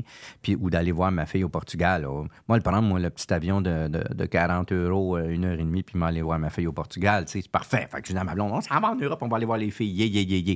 Fait que là, je vais voir ma fille cadette, puis elle me dit, bah, finalement, je vais, je vais- je vais plutôt rentrer autour du 14 juin. Ah, bon! Bravo, t'as décidé de te garder euh, un deux semaines. Tu vois. Elle va. Dernière nouvelle, elle revient le 23. Tu sais, fait que là, j'ai fait, OK, c'est trois semaines, OK. Fait que là, t'as hâte qu'elle revienne. Là, J'ai hâte, mais en même temps, je profiter. C'est ça. Fait que c'est- c'est c'est ça. on-. Mais ce que je te demandais, c'est s'il y avait des chums, s'il y avait quelqu'un dans leur vie, parce que des fois, les papas coqs, là, sont un peu exigeants aussi. euh, Moi, j'ai fait beaucoup de gags euh, malement faits parce que j'ai souvent dit Non, non, mais j'ai deux filles. Tu sais, ils disent T'as un gars, t'as une bisonne à checker. T'as une fille, t'as toutes les bisonnes à checker. bon, OK. Fait que j'en ai deux. Puis ils sont belles, sont belles. J'ai rien à voir là-dedans. Hein? C'est pas, c'est pas génétique. Elles viennent du Vietnam. Alors, j'ai le droit de dire qu'elles sont les plus belles. Alors, elles sont les plus belles. Alors, je fais Oh, oh, ça va tournoyer autour, ça, c'est sûr. Fait que depuis très longtemps que je dis à mes amis, Je dis non, non, mais inquiétez-vous pas, j'ai mon questionnaire, simple interligne, 8,5-14, un document Oui, j'imagine ça. Oui, oui, oui. Moi, je disais souvent, ma, ma- ma fille aînée s'appelle Léa. Le premier qui débarque chez nous puis qui vient dire est-ce que je peux parler à Léa, j'ai fait faire trois années de diction pour que ce soit Parce que Léa. Léa. Tu comprends? Ben, Ça sera pas Léa. Tu sais, va, va, va apprendre à dire Léa. Tu reviendras dans trois ans quand tu auras fait de la diction. tu sais. Puis sinon, ben, je dis souvent oh, de toute façon, j'ai acheté mon fusil. Je fais le gag, toute façon, c'est correct, j'ai acheté mon fusil. Fait que, tu sais, mais c'est en blague, Ben on oui, s'entend. mais Mais, on- des fois, j'ai fait, je me suis dit à un moment donné, j'ai arrêté de faire Il ça. faut là. que, faut que l'autre comprenne que c'est en Ben blague. oui, là, mais j'ai quand même arrêté de faire ça. Parce que j'ai- été obligé de, de- Pas pas obligé, je me suis senti obligé de dire à un moment donné à mes filles Hey, vous savez que c'est une blague, les filles, là. Hein, c'est pas moi qui décide avec qui vous allez sortir. Pas en Puis est-ce que t'as- Gars, filles, chèvres, vous sortez avec qui vous voulez, je m'en fous, là. C'est pas, c'est On pas veut ça. là. heureux. Je- oui, On point. veut que nos enfants soient heureux. En, en autant que cette personne-là vous rend heureuse, moi, c'est parfait. Moi, il va collaborer et contribuer à mon bonheur s'il vous rend heureuse. C'est ça. Il va m'enlever une partie de la responsabilité. Ouais. Il va, tu sais, ça va être Est-ce formidable. que tu as, toujours su que tu voulais être père? Ah, boy, très, très, très tôt dans ma vie. Beaucoup plus tôt que ma blonde. Ben, on a quand même euh, 4 ans et demi de différence, là. Mais, euh, mais euh, oui, oui. Ah oui, toujours. Toujours, toujours, toujours. J'ai toujours été. J'ai toujours eu beaucoup de facilité avec, euh, les enfants, avec les plus jeunes. Tu sais, c'est à la rue Guilbeault, à Longueuil, là. Il y en avait de l'enfant au pouce carré, là. Il y avait, il y en avait, là. Tu sais, puis on jouait toujours au kick, euh, au, euh, au kickball dans la rue, tu sais. En face de chez nous, étrangement, je sais pas pourquoi, mon père entretenait avec beaucoup d'orgueil une patinoire dans la cour chez nous. Il arrosait d'eau chaude tous les soirs pour que ce soit impeccable. Alors, la rue se ramassait chez nous jusqu'à ce que ça soit pris en main par les Aimons, quatre maisons plus loin, Ah. dont Patricia est la marraine de ma fille aînée. Euh, euh, que je salue. Euh, ça s'est transporté à un moment donné chez les Aimons, la patinoire. Là, c'était, la rue jouait en face de chez nous l'été, puis jouait dans le cours chez les l'hiver. C'était pas mal ça, que vous étiez toujours entre Fait qu'il y avait- enfants. Puis il n'y avait pas d'affaire de on n'embarque pas les plus petits, tu sais, les plus grands n'embarquent pas les plus petits. C'est pour ça que moi, j'étais le, le best pal des amis de mon frère, qui était quatre ans mon aîné, tu sais. Ça, c'est spécial, c'est un peu particulier Ben que oui. les amis de mon frère Oui. disaient Ben, viens-tu? Parce que souvent, c'est le contraire. Oui. On ben veut oui. pas ça. Ben non, moi, on mon frère a 4 ans de plus jeune, ben, je voulais surtout pas qu'il vienne s'amuser avec moi. Ouais, mais il y a aussi un rapport goffé. Ouais, c'est il y avait pas rapport sais. ouais, mais, mais Mais quand même c'était goffé. Goffé, jeune, tous plus ensemble. vieux. on- Et raconte-moi quand tu as tenu ta fille pour la première fois dans tes bras. Hum. C'est la, la plus vieille, c'est Ouais. c'est Léa? C'est Léa. Donc, euh, quand tu as eu Léa dans tes bras. Ah, écoute, ça a été un moment tellement, euh, exceptionnellement émouvant parce que tu, tu te rends là-bas. Euh, c'était particulier parce que, euh, bon, dans, cette orphelinat-là, c'est un peu le Walt Disney, ce que me disait Jean-François Chicoine, le pédiatre à qui j'ai parlé pour m'orienter un peu sur un choix, puis qui est devenu un grand chum avec le temps. Et et, euh, il me parle de ce, ce- ce- cet orphelinat-là euh, au nord du Vietnam, Quang Ninh, juste en bas de la baie d'Along. Placelette et plate. Euh, et il me dit, écoute, c'est un peu le Walt Disney de, de l'orphelinat. Il y a une nounou par enfant. Et puis, c'est chapeauté par un organisme canadien. Puis, il, il dit, si l'enfant ne vit pas carrément chez la nounou temporairement, il, il y a des petites maisons qui ont été créées, qui ont été bâties pour... Tu t'occupes d'un enfant. Un enfant. Donc, c'est pas l'orphelinat, là, où on se dit, il y a plein de bassinettes, puis euh, on attache le biberon après un, un barreau. Il y en a plusieurs comme ça. il y en oui. a comme Oui. ça, ça existe. Il a dit, alors, tu comprendras qu'il y a certaines carences qui n'auront pas. Ils auront été câlinés, cajolés, Sécurisés. etc., sécurisés, euh, bien nourris, trop même. Euh, mais il y aura toujours l'épreuve d'avoir été séparé de la mère naturelle et il y aura une épreuve potentiellement aussi problématique, celle d'être séparé de la nounou, parce que l'enfant se fait abandonner par une maman, une mère, parce qu'il y, a- il y a une différence entre la mère et la maman. Euh, par une mère, euh, euh, laquelle est laquelle, je sais plus, peu importe. Euh, euh, et puis, et là, il y a quelqu'un qui s'occupe de toi, t'entends plus les sonorités habituelles de la mère ou la maman. Et, mais tu te ramasses dans d'autres sonorités, mais ces gens-là sont bienveillants, etc., etc. Puis après ça, on- tu repars. Tu repars avec quelqu'un d'autre, tu sais. C'est a... beaucoup pour un jeune enfant. C'est énorme. Léa, elle a quel âge à ce moment-là? Neuf mois. OK. Et, Léa, son réflexe a été qu'on a expliqué tant bien que mal après avoir parlé avec beaucoup d'intervenants, mais qu'on a expliqué euh, ce qui ressemble à une femme, ça abandonne ça. Ça, ça abandonne. Ça, ça ressemble pas à une femme. Et pourtant, Dieu sais que j'en ai joué beaucoup. Mais ça, c'est un homme, ça ressemble pas à une femme. Alors, son premier réflexe à cet enfant-là a été de m'attraper le gros nez de caucasien que je suis. Ça a duré une heure et quart. Elle me tenait le nez. et elle a fait ça, je, je lâche pas ça. là. Dans tous tes scénarios, ça, Non, non, elle m'attendait pas à ça. elle s'est accrochée à C'est toi. accroché à mon nez. Oui, elle a fait ça, ça, OK. De sorte qu'elle a eu un défi d'attachement avec maman pendant un bon bout de temps, tu comprends? Puis on a tellement tout fait, et elle a tellement tout fait. Parce que, tu sais, l'adoption, ça se passe des deux bords. C'est pas juste est-ce qu'on est prêt comme parent à aller chercher un enfant, mais l'enfant, lui, y es-tu prête? Y es-tu prête, lui? À, à adopter ses parents? C'est un autre ball game, tu sais. Il parle pas, là. Il va falloir, il qu'il s'exprime et qu'il s'explique de façon physique, par des expressions, par des crises, par, tu sais, il va falloir qu'il comprenne, qu'il trouve une façon de communiquer son, sa, sa façon d'être, tu comprends, sa façon, son mal-être, si mal-être il y a. Tu sais, Il y, a beau- il y a des enfants, et il n'y en a pas un pareil. Il y a des enfants qui ont beaucoup, beaucoup, beaucoup de résilience, il y en a qui ont beaucoup moins, tu sais, etc. Fait toi, que ça- Léa, c'est accroché s'est à toi. à moi, à mon nez. ça a duré, là, jusqu'à ce qu'elle s'endorme dans l'auto. Ouais. Ça a, été, ça a été assez particulier comme. euh, mais c'était une aventure. Pleurais-tu? Comment t'étais? Ah, j'étais, j'étais liquéfié, j'étais liquéfié. De, de beauté. C'était beau. C'était, puis, tu sais, les gens disent Mon Dieu, vous êtes généreux d'aller adopter un enfant, l'autre. Foutaise. Excuse-moi, oui, d'un point de vue extérieur, mais c'est très, très égoïste comme acte.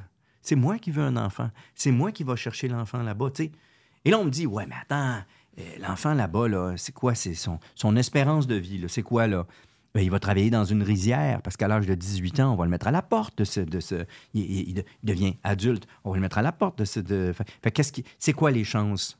Je dis OK. Alors, moi, finalement, qu'est-ce que j'offre à cet enfant-là? C'est l'opportunité d'élargir le champ de ses compétences et de ses intérêts. OK, cool. Mais c'est tout. Il n'y aura aucune garantie d'amour, d'affection, de tendresse, de, de, de barrières à abattre, de, de, de sécurité ou non-sécurité. Il n'y a aucune garantie de rien là-dedans. Il y a des enfants qui se font adopter à, à- à l'international ou ici, puis qui, après peu de temps, sont réabandonnés. Moi, ça, ça me... Ça me scie. Il y a des raisons pour ça. Je, je- je- je veux bien comprendre qu'il y en a des raisons pour ça, mais ça me scie pareil, ça me fend le cœur parce que je fais... Tu que- qu'est-ce que j'ai dit à cet enfant-là, moi, quand j'étais allé la chercher à l'autre bout du monde? Je t'offre la possibilité d'avoir deux parents présents qui vont t'aimer puis qui vont s'occuper de toi. C'est ça que je t'offre, là. Je t'offre ça. Fait que, tu sais, tu sais, c'est quoi une vie de couple, des ups, des downs, etc. Puis souvent, tu te fais... Moi, en tout cas, je me suis fait rattraper par... Hey, hey, hey, OK, c'est tough en ce moment, là. Mais j'ai dit à cet enfant-là que je serais là. Et t'es là. Je vais être là. Qu'est-ce que ça a changé en toi? Ah mon Dieu, tout, tout, tout est devenu relatif. Tu en début de carrière, maintenant, parlons de la carrière, en début de carrière, tu veux aller au bout, tu veux devenir euh, ce que tu espères devenir, c'est-à-dire quelqu'un qu'on va reconnaître. Tu as besoin d'amour, c'est un métier qui a besoin d'amour énorme. C'est ça la base de ce métier-là. Qu'on me raconte pas foutaise, là. C'est ça la base. J'ai besoin de me faire dire. J'ai besoin des autres qui vont me dire j'aime ça ce que tu fais. C'est, extraordinaire. C'est ça qui me, c'est ça qui me motive. C'est ça qui m'alimente. C'est ma nourriture. tu. J'ai besoin de ça impérativement. Fait que, fait que donc euh, c'est ça le, le, le, le- Et quand t'as eu Léa, Tu- tu- ça, ça, ça a changé. ah ben ça, ça demeure. Ça demeure, mais il n'y a pas juste Mais ça. ça fait non. T'as non, autre non. chose. Oui, il y a non. C'est pas ça la priorité. C'est ça. important. C'est important. Fait quand on parle de, ça. la conciliation travail, couple-famille, je veux Ouais. dire, quand, quand ta famille, quand tu as eu Léa, quand, quand la famille s'est agrandie, tout ça a basculé. Ça Absolument. devenait ta priorité. Oh boy. Oui, absolument. Absolument. Absolument. Puis euh, avec beaucoup de bonheur. Je veux dire, c'était pas euh, oh shit. Il y avait pas de Non, mais tu aurais pu Oh être étonné. Tu sais, je veux dire, on n'est pas préparé à être parent. Non. On a vu nos parents, n'y on voit d'autres parents. il y a pas de recette, comme je disais. Il n'y a pas de livre de. Tu sais, il y en a des fois qui veulent des enfants, puis quand ils ont l'enfant, ils disent, mais c'était pas ça. Tu sais, c'est.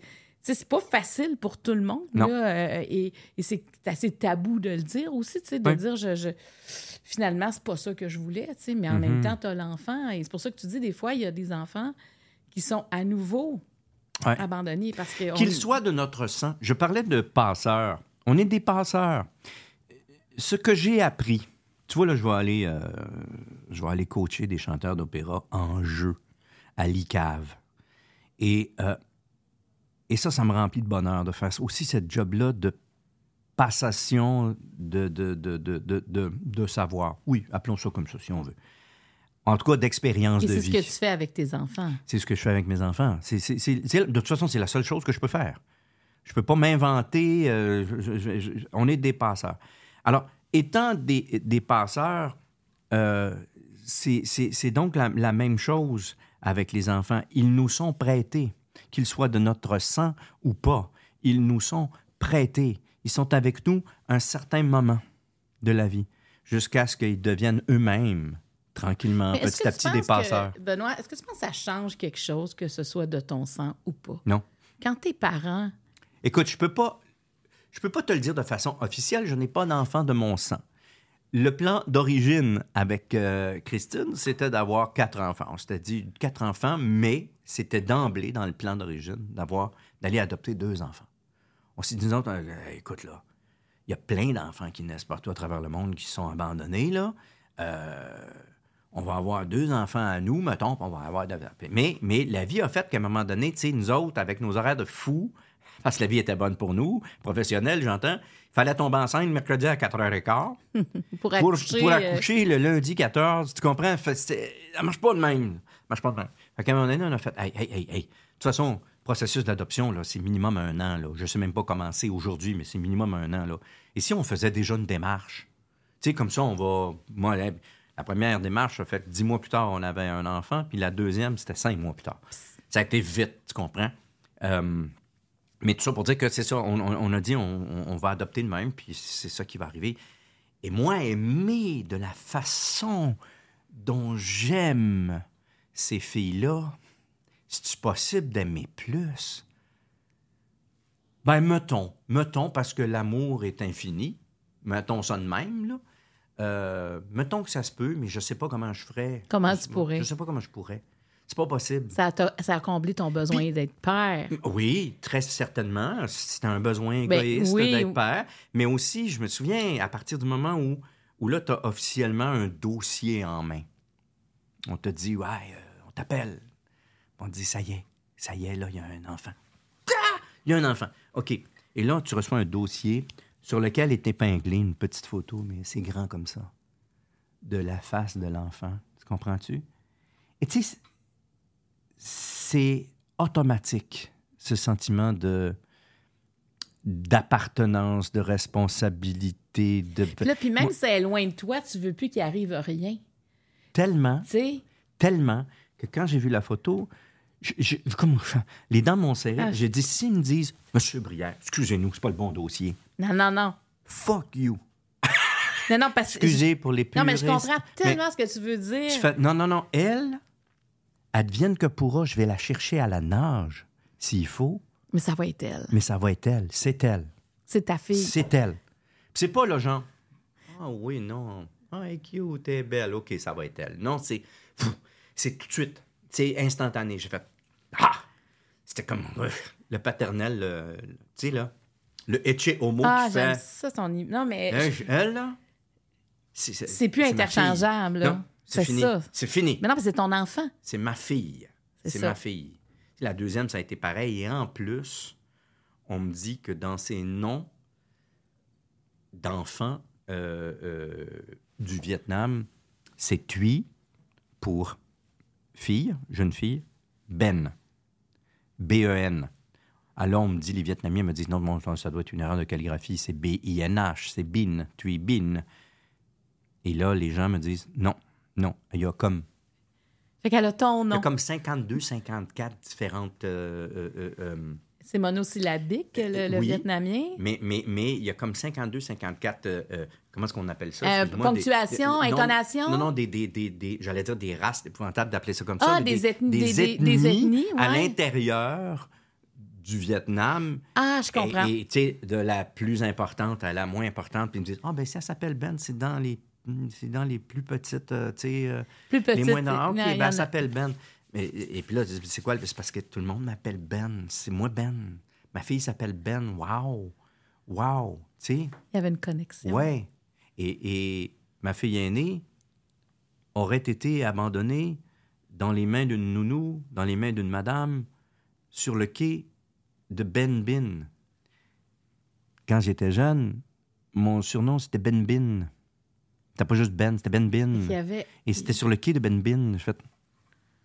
Pardon? il y avait comme une destinée. comme... Ouais, ouais. tu sais, Mais, c'est- mais comme c'est le quoi fun tout de- est dans tout. mais moi, je trouve quand Mais- même que c'est le fun de donner un sens à ces choses-là. Oui, absolument. Moi, je- on en fait ce qu'on en veut. Exactement. Puis on s'en fout De de, ce que les façon, autres pensent. Mais pour toi, ça a un sens. Ben oui, je trouve ça croquignol, je trouve ça heureux, je trouve ça beau. beau. Fait que je fais oui. Alors, alors peux-tu aimer plus que ça?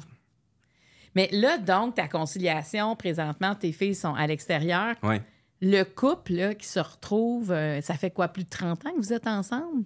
Et là, ça 32. fait 24 années que vous avez des enfants. Ouais. Donc, le couple qui se retrouve, pas pas d'enfants, est-ce que c'est facile à concilier, ça?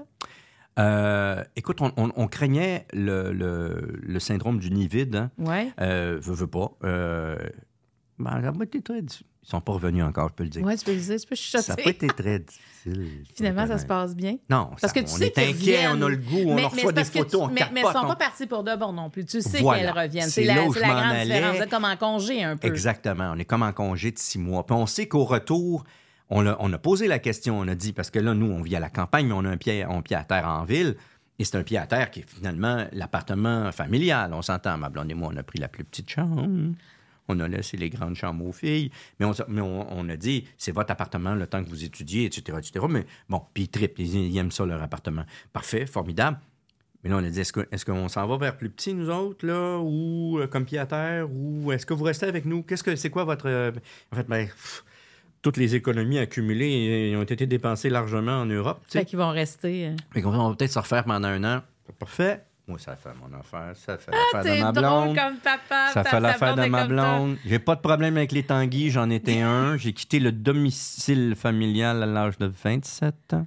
Quand même. Bon, je faisais mes affaires, là. Je faisais ma bouche, je faisais mon lavage, je faisais tout. Mais tu restais- Mais ma mère, t'as pareil, là. Moi, fait, non, non, non. Fait que ils peuvent rester pas que je m'en le aille. temps qu'elles veulent. Ah, le temps qu'elles veulent. J'ai aucun problème. Peut-être va falloir que je discute avec mon épouse. Mais, mais, mais, mais moi, j'ai aucun problème qui reste là.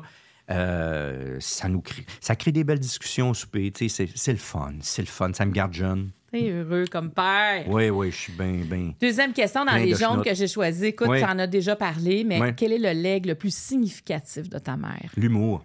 C'est l'humour. Ça, ça peut hein? être plein d'affaires, là. Ça peut être plein, plein Mais d'affaires. c'est l'humour. Mais l'humour est un exutoire à beaucoup de choses.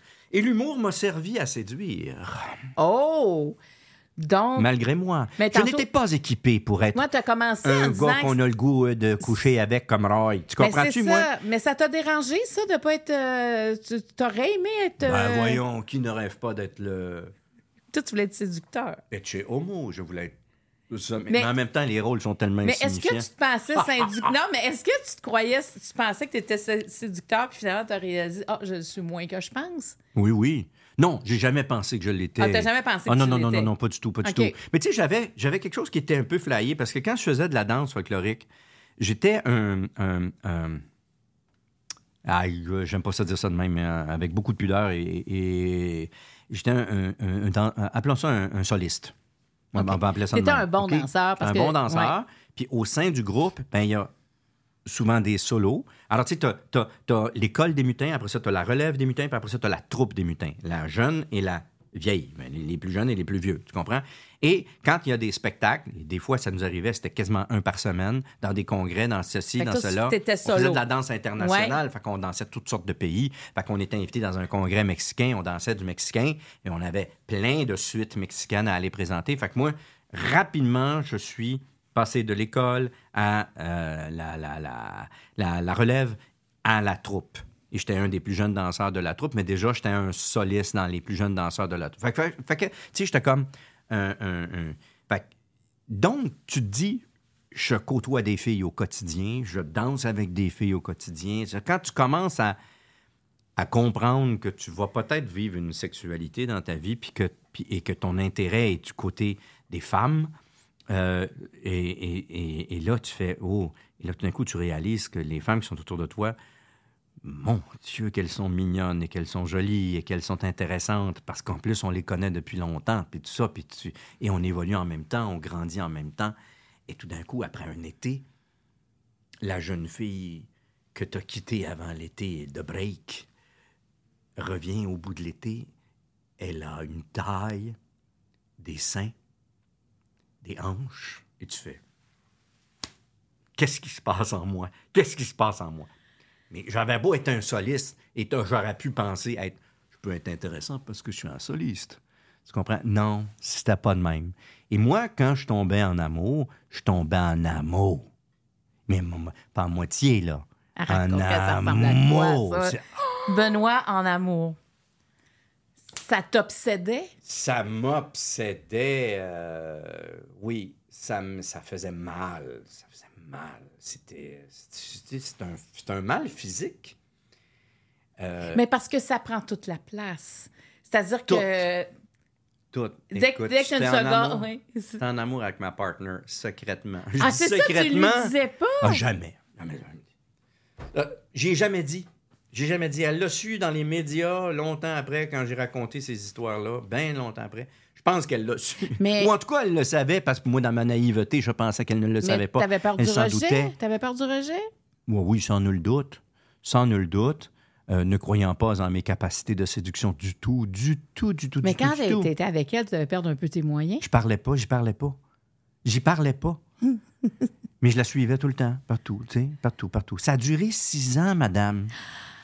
Six ans de temps, ça? Que, en plus, est-ce qu'elle a eu comme des petits copains pendant ce temps-là? Le suivi avec des Pas gars? que je sache. OK. Mais ça a commencé de bonne heure, là, on s'entend, là, ça a commencé Mais- de bonne heure. Mais, écoute, je prenais mon vélo, puis euh, je faisais exprès pour aller passer devant chez elle, qui habitait à des kilomètres de chez nous, là. Jamais j'allais faire du vélo dans ce bout-là. C'était pas mon bout pour aller faire du vélo pantoute, pantoute, pantoute. Et j'espérais, sans espérer du tout, je craignais, tout en espérant, de la croiser dans la rue. Parce que tu n'aurais pas su quoi faire si tu l'avais croisée. Non. non. Ben oui, j'ai j'ai- j'ai su quoi faire quand euh, je passais en avant, puis quand, quand, quand j'ai vu qu'elle jouait dans la rue avec des amis, j'ai comme pogné le guidon. C'est comme... La- les paumes de main, là, tu sais, là, ah, ah, plus de sang qui passe, les doigts blancs, j'ai les doigts blancs, ils vont virer bleus, là, chez moi. Et puis, je passais devant, puis, je- puis elle a fait « Ah, Benoît! » Et j'ai fait « Ah, salut! » Et c'est tout, j'ai continué mon chemin. J'ai pas arrêté pour faire « Hein? T'habites ici? Je, je ne le savais point. Je savais j'ai fait non, non, j'ai continué. Ben, J'ai continué ma règle, même. Ah, ah. Ah, je l'ai vu dans le quotidien. Je l'ai pas vu pendant les cours, je l'ai vu dans le quotidien. Oh my God! Le nombre de fois que je passais devant, étant soulagé de ne pas l'avoir, mais étant totalement déprimé de ne pas l'avoir vu après, par exemple. Un affaire de Fait que tu sais. jamais être bien. Je pouvais jamais être bien. C'est ça que je te dis. Ça faisait mal. Je pouvais jamais être bien, tu sais. Puis, la vie a fait qu'à un moment donné, bon, la, la vie change, la vie évolue. Là, là, je- ça se calme, ça se calme pour les bonnes raisons. Puis euh, là, tout d'un coup, au moment où ça se calme, tout d'un coup, on se met à, à, à jaser. Tout d'un coup, je me mets à parler avec, puis tout d'un coup, on devient chum. Tu sais, Tout d'un coup, on se met à parler, puis on est des amis, tu sais. Ben, mais ce bout-là est passé dans la vie, tu sais. Fait que, ben, puis il y a d'autres avenues potentielles, puis tout ça. Mais, mais j'ai toujours été, c'est ça, un, un amoureux. Fait que j'ai- j'ai- Mais, grâce à ma mère et à mon oncle Jean-Guy, nul doute, cette espèce de, de- de génétique de l'humour était une façon, parce que j'ai toujours été quelqu'un d'extrêmement timide, extrêmement timide, et ça a toujours été mon, mon, mon, mon exutoire. l'humour euh, m'a servi pour me sortir de situations qui pouvaient être euh, intimidantes, gênantes, et pour aussi euh, devenir très copain-copain avec des filles, avec beaucoup, beaucoup de filles. J'ai toujours été entouré de filles. Tu moi, je jouais, à- je jouais aux élastiques dans la rue. Là. Oui, Mais la première fois qu'il y a une fille qui t'a montré de l'intérêt, là, Ouais. t'as vécu ça comment? T'étais-tu en amour avec elle? Oui. Oui. Oui. Alors, ça a été formidable. C'était Enfin, ma première blonde et ça a duré sept ans, ma première blonde. Oh, T'existais. Ma dans- deuxième blonde, je l'ai mariée. Ça fait 32 ans, on a deux enfants ensemble. OK. Fait que quand t'aimes, t'aimes pour toujours. On pourrait pour- presque dire ça. ah, mais j'imagine le petit gars, fait quelle, quelle belle scène en même temps. Oui. Oui, oui, oui. oui. Quelle belle scène Oui. de. Ça, on peut comprendre ce que tu as vécu. C'est, Ouais, tu sais, U2 a écrit une chanson I Can Live With or Without You. Ouais. je trouve que ça, c'est, c'est ça. avec ou sans toi, mais peu importe, je suis pas bien. Je suis pas bien. Je suis pas bien. Je suis pas bien. C'est, euh, mais si ça avait été révélé, admettons, puis que ça avait été réciproque, j'aurais été aux anges comme ça se peut plus. Tu comprends? Probablement, mais, probablement. Mais, mais t'aurais trouvé difficile l'autre scénario. Oui, oui. C'est pour ça que tu y allais pas. Ben, peut-être, Hein? peut-être, tu sais. Ouais, ouais, exactement. T'avais peur de Mais- l'autre scénario. Mais c'est ça, puis c'est, en entendant un commentaire anodin, mais complètement anodin à mon égard, qui a mis terme à ça à un moment donné. Ça a fait comme, OK. Qu'est-ce que entendu? Tu sais, euh, Ben, justement, écoute, je devais. euh, tu sais, nous autres, là, la troupe, là, on a le cours, puis quand le cours est fini, on reste au mutin jusqu'à 3 heures du matin. C'est le party, ça n'implique aucun alcool, hein? Ra- Rassurez-vous, Ah les on- parents.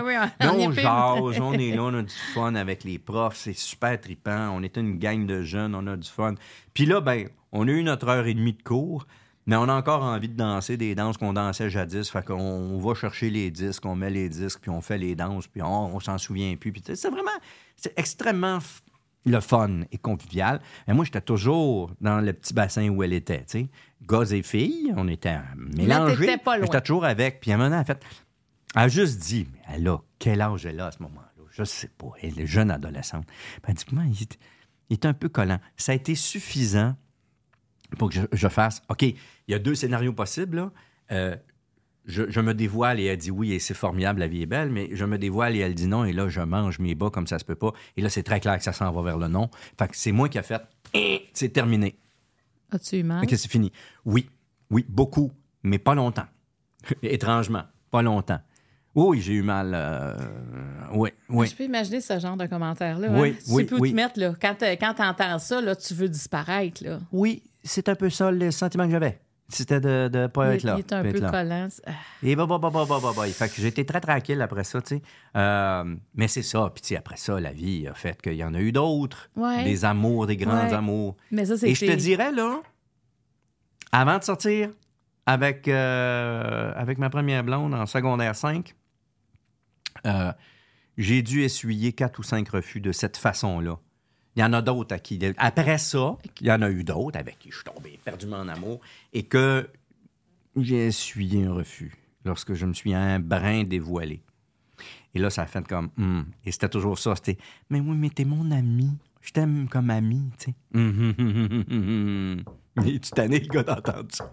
Fait que. Mais c'est ça. Donc, plus tu essuies ça, veux, veux pas dans la vie, moins tu y crois que ça va, ça va, Ouais. ça va arriver un jour. Que Ouais, tu ça fait mal se à chaque pas. fois aussi. Fait que l'humour, L'humour est C'est là installé. pour combler. de plus en plus, tu comprends? Puis, euh, fait que ça, ça a comblé, ça a comblé des vides euh, émotionnels euh, qui Fait que étaient importants. Yolande t'a aidé de Ouais, cette façon. Exactement. Merci, Yolande. Merci Yolande.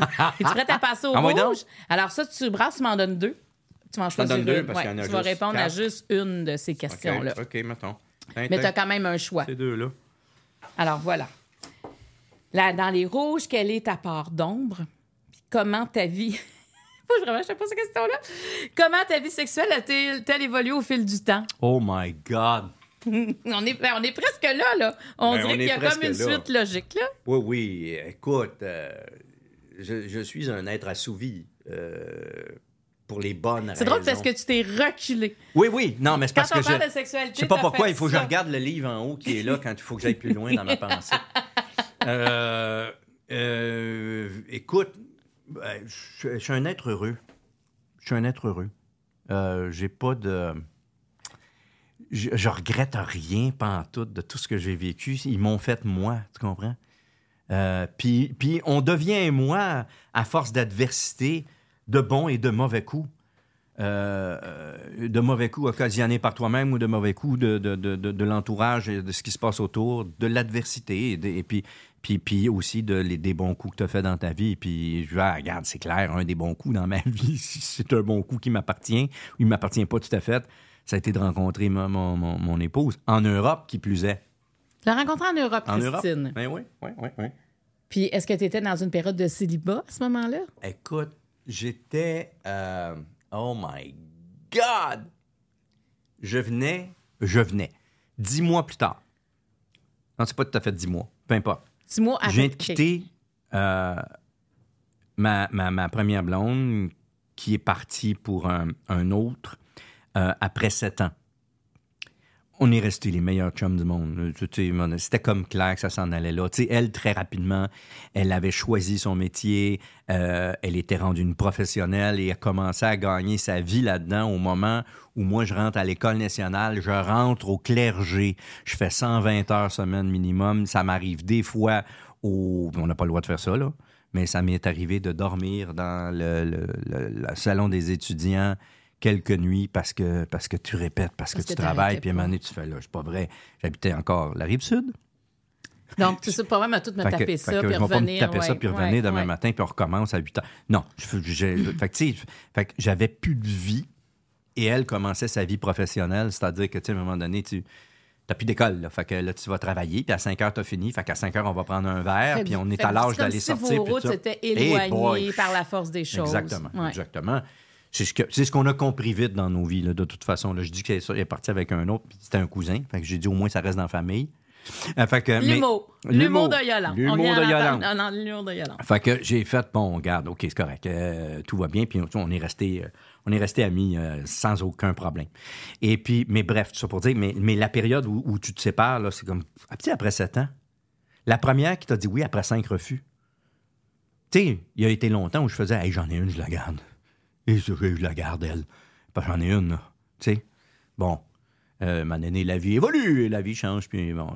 alors, on se sépare, puis. Euh, j'étais en peine d'amour, et puis je pars cet été-là au championnat mondial d'intercross à Prague, euh, dans lequel je serai aussi arbitre élite.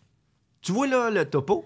Et là, je me dis, je m'en vais avec une gang de crosseurs, femmes et hommes, pendant une période d'à peu près deux semaines et plus je pense à rien de ça d'autre que la crosse. Ayons du fun, tu comprends? parce que je crois à ça, je crois que quand tu es affligé, quand tu as un nuage noir, tu ne peux pas devenir quelqu'un nécessairement euh, euh, intéressant. Je pense, euh, que ce soit conscient ou inconscient. tu Parce que tu étais dans toi, tu ben étais, moins vers l'autre, tu étais plus dans, dans, ton introspection. Puis, là, je fais non, là, je m'en vais avoir du fun avec du monde, je vais aller rencontrer, revoir des chums crasseurs d'Italie. C'est facile pour toi, passer ta gang, c'est des choses que tu connais. Ça va être le fun, puis on va aller faire du sport. Puis tu mets en, évidence ton expertise. Oui, en plus. Fait que, tu sais, bon. Puis, euh, de passage à Strasbourg, euh, au retour du championnat mondial, on fait un petit arrêt à Strasbourg, euh, l'équipe de, de, cross québécoise, et puis et je rencontre mon épouse là dans une auberge de jeunesse le matin. As-tu su que c'était elle? J'ai eu un gros coup de foudre j'ai eu un gros, gros coup de foudre. je, pense, je pense que c'était réciproque. En tout cas, on s'est échangé nos numéros et puis on s'est revus sur Montréal et on s'est fréquenté. Ça a pris un certain temps. Je pense que tous les deux, on était euh, blessés, je pense, de, d'expériences passées, puis tout ça. Puis on voulait être certain qu'on s'en allait dans la bonne direction. Puis moi, j'avais 23, elle avait 18 c'est juste limite de ne pas être légal. Moi, je suis sur le bord de ne pas être légal. Oui, c'est vrai. Euh, mais non, on a officialisé notre, notre amour l'un pour l'autre. Elle avait 19 quand même. Elle venait d'avoir 19. J'aime que tu justifies 30 ans plus tard. oui. Mais bon, euh, c'est ça. Alors, ça a été... Euh, euh, et à partir de là, je veux dire, ça a, été, ça a été une complicité incroyable À tous les niveaux. à tous les La question était comment évolue Ouais. la, la vie sexuelle À au tous fil les du niveaux. temps. Mais ça, ça prend une bonne communication aussi. Oui. Par rapport à la vie sexuelle, tu sais, il y, a- il y a quand même... euh, on a des hauts, des bas. Les femmes, on est pleines d'hormones aussi. Pas, on n'a pas toujours le même rythme. Ouais, j'ai remarqué ça. hein. T'as-tu remarqué ça qu'on n'a pas nécessairement les... Mhm. Mais c'est vrai! La- Et tu sais, la satisfaction d'être maman? Tu sais, une femme qui vient d'avoir un enfant, il Mhm. y a des explications physiques aussi à ça. Là. J'entends tout ça, là, mesdames, je, vous, je comprends. Je comprends, mais, mais le fait d'avoir cet être à câliner, de faire qu'un avec un, un petit être, etc., etc., la vie sexuelle peut, pendant un certain temps, prendre un peu le bord. Mais tu dis évidemment, lorsqu'il est le cas d'une adoption, ça n'a pas subi une transformation physique chez Il y a pas de changement Il n'y a hormonaux. pas de changement hormonaux, etc. C'est faux! Ça existe! Tu l'as, vécu? Ça existe parce qu'il y a cet assouvissement-là. il y a cette- T'as trouvé ça dur, ça? Non.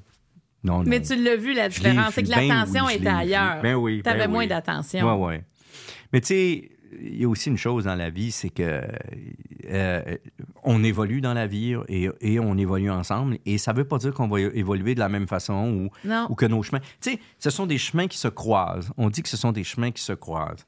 Et à partir du moment où ils sont perpendiculaires et qu'ils se croisent, on décide de faire un bout ensemble. On est parallèles. On n'est pas un. On est deux lignes. On est deux lignes une à côté de l'autre. Puis à un moment donné, ça peut arriver que l'adversité, les événements, ce qui se passe dans la vie vont faire que, wow, wow, on est loin, on, est parallèle encore, mais on a, on a pris un petit peu de distance. Ouais. Et on s'en rend pas compte, pas vraiment. Puis à un moment donné, bon, puis il y a une autre affaire, puis là, un autre, c'est l'autre. Puis à un moment donné, et c'est le fait de, de réaliser à un moment donné, je pense, que, mon Dieu, t'es loin. Tu l'as vécu, ça? T'es loin.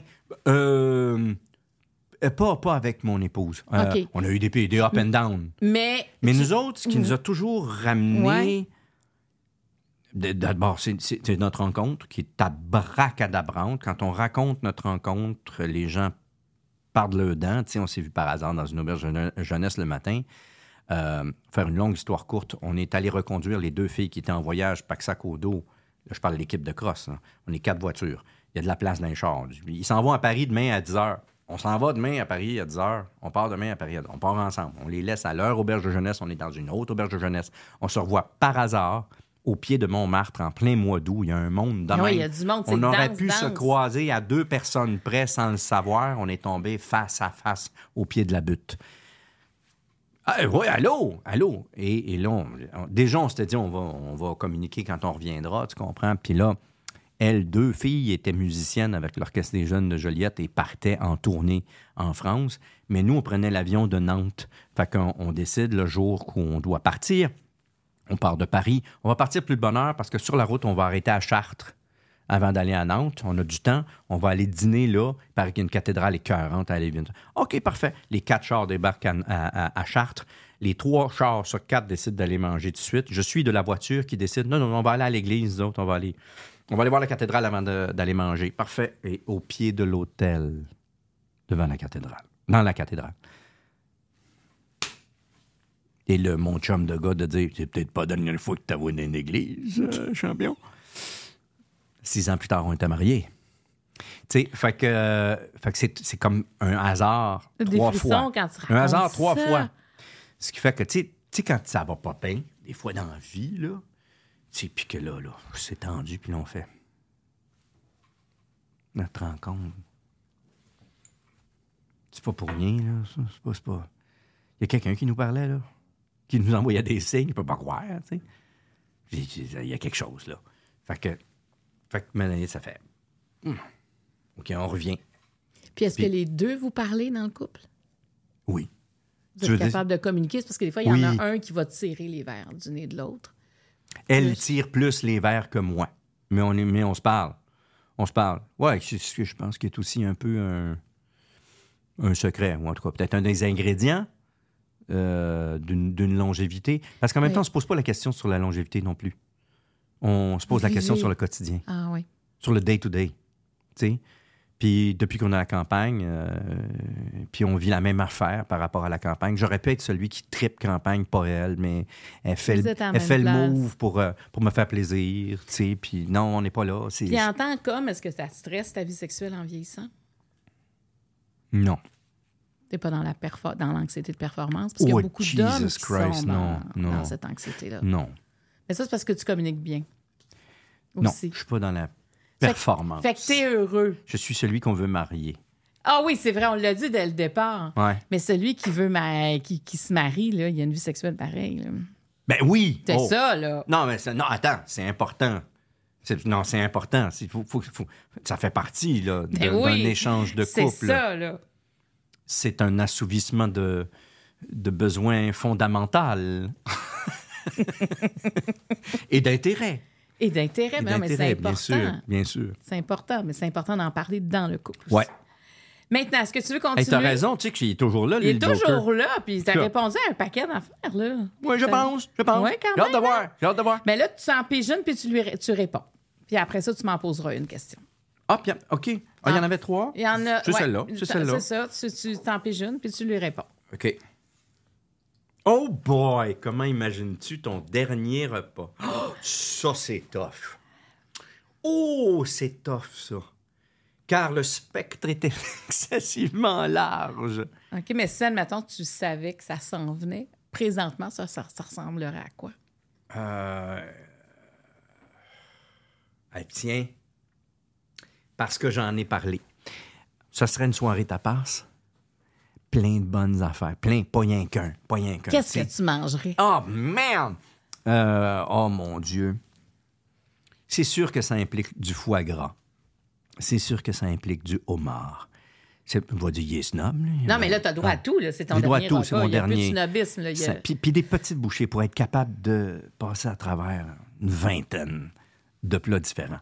Euh, euh, là, je te nomme les éléments, mais on a des recettes hallucinantes qui, répondent à ça. Tu sais, moi, dans la vie, euh, j'ai des bonnes connaissances. Je n'oserais pas prétendre à l'amitié parce qu'il il voudrait, parce que faudrait que ce soit réciproque et je le sais pas. Alors, alors euh, il y a Normand Laprise, du Toqué, et il y a Daniel Vézina, son gars. tu sais, du monde qui, Du monde qui cuisine. ben, qui sont Ah, capables ben, de ben, faire deux, trois affaires, Oui, oui, oui. s'ils c'est des- persévèrent, ils pourraient c'est faire carrière. grands- C'est des grands Oui. cuisiniers. Donc, Ouais. là, c'est eux autres, c'est eux qui viennent te faire tes Oh tapas. boy, s'il est là pour me faire ça, oh, ça va être hallucinant. Hallucinant. Euh, Et qui est avec toi? eh, mais euh, ma gang est rapprochée qui est nombreuse. Qui est nombreuse, c'est sûr. C'est sûr qu'il y a. euh, Parce que. Parce que j'ai fait un, film, euh, un court-métrage, ma première réalisation qui s'appelle Mourir en vie. On, peut, voir ça sur tout TV actuellement. C'est pas une histoire drôle. C'est une histoire réelle, à 93-15% entre Jean-François Chicoine, mon grand chum, et son père. Son père qui avait perdu sa femme, qui était très affligé émotivement et physiquement très malade. Et, et avant l'aide médicale à mourir, euh, a demandé à mettre un terme à ses jours. Et cette histoire-là est devenue l'objet d'un court-métrage de 35 minutes qui s'appelle Mourir en vie. Que Bon tu as réalisé? que j'ai réalisé. Et donc, comme il a été réalisé bien après l'acceptation de la loi sur l'aide médicale à mourir, on s'est dit, on ne peut pas passer à travers. Ça, c'est le 5-7 là, qui n'existe pas, pour vrai, dans la vraie histoire. là. C'est que ça devenait un exutoire pour le fils de dire, ça existe, c'est peut-être une solution, même si on est médecin, puis qu'on a été formé pour sauver les gens, ben il y a ça qui existe. Tu sais, ça devenait un, sujet très intéressant, puis ça ne devenait pas ce n'est pas du tout le, propos du film, ça fait partie du film. Ce n'est ni pour ni contre, bien au contraire, comme dirait Coluche. Euh, ça en parle. Et il y a ma grande amie, André Lachapelle, qui a eu recours à ça. Puis on m'a expliqué les derniers moments, puis c'est juste du bonheur, ces affaires-là. Alors si moi, on m'apprenait un jour que je vais trépasser pour X raisons, et que je sais où je m'en vais et que ça va devenir un extrême lourd fardeau pour les gens autour de moi et moi extrêmement souffrant, je pense que j'aurai recours à ce genre de truc-là et que je profiterai de ce dernier moment-là pour avoir ça. Cette espèce de power incroyable avec musique, avec les amis. Alors, ce serait ma garde rapprochée, ce serait mes, sectales euh, amis euh, du, Boisé côté sud où on habite. Euh, J'ai jamais perdu mes amis d'enfance. J'ai toujours eu la même gang. On a organisé à nos 40 ans une quarantaine en quarantaine, on l'a appelé comme ça. On a loué une villa en Italie. On a pris deux ans pour ramasser nos sous. On a loué une villa en Italie, 14 jours. On était entre 17 et 23 personnes, enfants inclus, à se faire des bouffes incroyables tous les jours, à refaire le monde. Hey, toi, tu devais être heureux. Hein? Toute ta gang, ta gang d'enfance avec toi. Écoute, on, a- on avait, il y a un couple de, de Toscanais qui étaient là, qui euh, étaient les agents locataires de la maison, qui sont venus nous voir, intrigués par le pur bonheur qu'on avait là. C'était trop clair, ça devait rejaillir, il devait avoir un glow dans le ciel au-dessus de cette maison-là. Puis en fait, on va aller voir ce qui se passe. Puis ils sont arrivés un soir, puis on est en train de faire un ossobuco. On est chez les Italiens. On fait un ossobuco. Le meilleur au monde, c'est ma blonde qui le fait. Et euh, on dit, on est 23. On dit, voulez-vous rester à souper? On fait de l'ossobuco. Ah là, les, les, v'là intrigués, des Québécois qui font un ossobuco. Moi, mais attention, il était à la milanaise. Les Toscans, c'est le strict nécessaire. La viande, un peu de sauce. Alors là, à la, à la milanaise, ça implique une grémolata que tu mets à la fin de cuisson, mais que tu mets aussi dans ton assiette. Fait qu'il faut que tu mettes de la grémolata. Fait que là, quand on y a servi, on a dit, faut que tu mettes de la grémolata. Puis il faisait, non, non. Je fais, hey, t'es chez nous, là. Tu prends nous, la la- grémolata. Tu mets de la grémolata. Il a mis la grémolata, il a pris la première bouchée. Tout le monde était silencieux. C'était comme impossible dans cette maison-là. Tout le monde était silencieux, on le regardait. Il a mangé, puis il a fait Capito. Capito. Ah, on vient de dévierger un Toscanais. Avec. Mais, Mais tout ça pour dire. mais pour dire à quel point aussi la bouffe, c'est important. Oui, donc, ah. donc, puis tes amis. Donc, t'as tes amis. Moi, moi, une soirée réussie, c'est une soirée de bouffe. Avec. Longtemps. Il faut que ce soit un long souper. Avec des chums, avec, euh, avec des amis. Et qu'est-ce que tu dis à tout ce monde-là? Parce que là, c'est ton, c'est ton dernier moment. Ah. Tu ne les verras plus. Là. Ils te verront plus, surtout. Ben. Eh boy, qu'est-ce que je dis? Moi, je suis sûr que je vais avoir envie de dire de célébrer la vie. Tu sais, on va s'ennuyer, mais tu sais, on vit dans la pensée des gens. Vivant comme mort. On vit dans la pensée des gens. Je, je suis athée. Je ne crois pas à la vie après la vie, bien que j'ai eu une expérience un peu weird. Je suis quelqu'un qui pense qu'il y a une finalité à ça. Bon, c'est tout. Alors profitons du moment présent. On est là, faisons le maximum. Mais mes parents sont toujours vivants. Ici. Ils Et ici. ils m'habitent tout le temps, tout le temps, tout le temps, tout le temps, tout le temps. Ben, Pour X raisons, tu sais. Euh, Donc, tu leur dis profiter de la vie? oui, profitez en masse de la vie, profitez de vous, de vous-même et de vous, entre vous, puis célébrez la vie, puis euh, allez rapidement, il paraît. Mais ah, c'est Marc Labrèche qui m'avait dit ça, au décès de, son épouse. Euh, il m'avait dit, tu sais, euh, le deuil, là, tu pleures la personne jusqu'à peu près. C'est comme les vies. La vie, c'est toujours des cycles de 7 ans, ça a. Ça prend 7 ans. Ça prend 7 ans pour, après ça, avoir des souvenirs de cette personne-là qui te rendent heureux ou souriant plutôt Ouais. que de verser une larme sur le fait de les avoir perdus. Il dit, à peu près, ça prend à peu près 7 ans. Moi, je leur dirais, si ça pouvait prendre à peu près 7 semaines, ça serait pas pire. Pour Mais qu'on qu'est-ce- passe à... Mais de quoi tu voulais qu'ils se souviennent de toi? Oh my God. Du fun qu'on a eu? De... de... Oui, oui. Du fun qu'on a eu. Des rires qu'on a eu. Euh, De la générosité collective. Parce que je peux parler de la mienne, je peux parler de celle de ma blonde, largement. Mais qui s'assemblent, se ressemblent, ils disent, cette gang-là, c'est juste trop facile. C'est comme, Hmm, non, ça se passe. Et tu laisses ta blonde aussi. Ouais, ouais. Et, et ça, je dirais, ouais, occupez-vous d'elle. Et de mes filles. Mais en même temps, ils vont bien s'occuper d'elle. Euh, ouais, je dirais ça, tu sais. Puis je sais, je sais que c'est ça qui arriverait. Ouais, C'est hein? ça qui arriverait. Fait que tu comprends, ça serait juste un beau moment, tu sais. Juste un beau moment. Je pense sérieusement que ça pourrait être un excellent de beau moment. Parce que c'est ce souvenir-là qui va rester. Ouais. aussi, tu sais. Et tu sais, je pense que de voir la personne qui décède partir euh, serein, Mhm. ça aide au processus de deuil. C'est ce qu'ils me disent tous. C'est ce que m'ont dit, euh, comme dit la fille d'André Lachapelle. Tu sais, c'est extraordinaire comme moment, parce que c'est ça, ça fait comme... euh, Techniquement, on sait où est-ce qu'elle s'en va, dans le sens où si on prolonge ça, ça va être épouvantable, ça va être que de la souffrance. Euh, tu sais, Tu as dit, bon, j'ai eu une expérience, là, qui- mais tu sais, Ouais. Tu as eu une chirurgie il n'y a pas si longtemps ouais. et tu aurais pu, à ce moment-là, laisser ta peau. Oui, Tu aurais absolument. pu décéder, Ouais. te passer proche de Oui, mourir oui, oui, oui, mais, mais, mais- mais- mes organes vitaux étaient en train de, comme dirait euh, de le être. médecin, il, il shut down un à un. Ouais. Quand on vit une expérience comme ça et qu'on passe aussi proche de mourir, Ouais. qu'est-ce que ça change après? Tout. Absolument tout. Et je suis même pas. ça, C'est le 6 novembre 21. Je suis même pas encore totalement en mesure de t'expliquer à quel point. Je le réalise, je le comprends petit à petit à tous les jours. Tu sais, autant le fait d'avoir des enfants relativisait tout le reste, le Ouais. fait d'avoir passé proche de ça relative encore plus tout le reste. Tu comprends? Euh, Parce que tu aurais pu. Tout, ça- tout, tout se serait tout, arrêté ben, là. tout se finit, tout arrête, là. Ben oui, tout arrête, puis tu n'as pas eu le temps de dire bye-bye à personne. Exact. euh, c'est ça terminé. puis Et on ça se termine de la ça- façon que ma mère est décédée, de la façon que mon père est décédé. Tu comprends? Ça fait comme. Wow, wow, wow, wow, wow, wow. Puis c'est drôle, hein, parce que cette, cette espèce de, de, de glow in the dark, cette espèce de lumière, tu sais, on te dit, là, on te dit ça, là, sous anesthésie, là, tu vas rêver, là, tu vas, ça va être flyé, là, sous anesthésie. OK, OK. Mettons, mettons.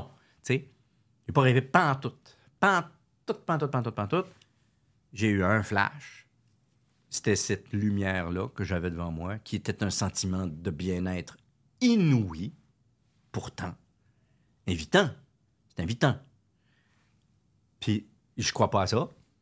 Pas, pas que je crois pas. Pas dans le sens euh, viscéral. Je fais pas, non, ça n'existe pas. Je fais, oh, bon, OK. Ah ouais, j'ai entendu parler de ça. Ouais, Mais ouais, tu vis pas pour la vie d'après. non, non, tu sais, je vis pas pour ça. Puis s'il y a des gens qui ont vécu des choses, OK. Ouais, on a toutes nos croyances face à ça. Ben ouais, tu comprends? Hey, Mais là, tu as vu comme là, cette fameuse lumière ça- tout le je monde. pense que ça a duré trois secondes.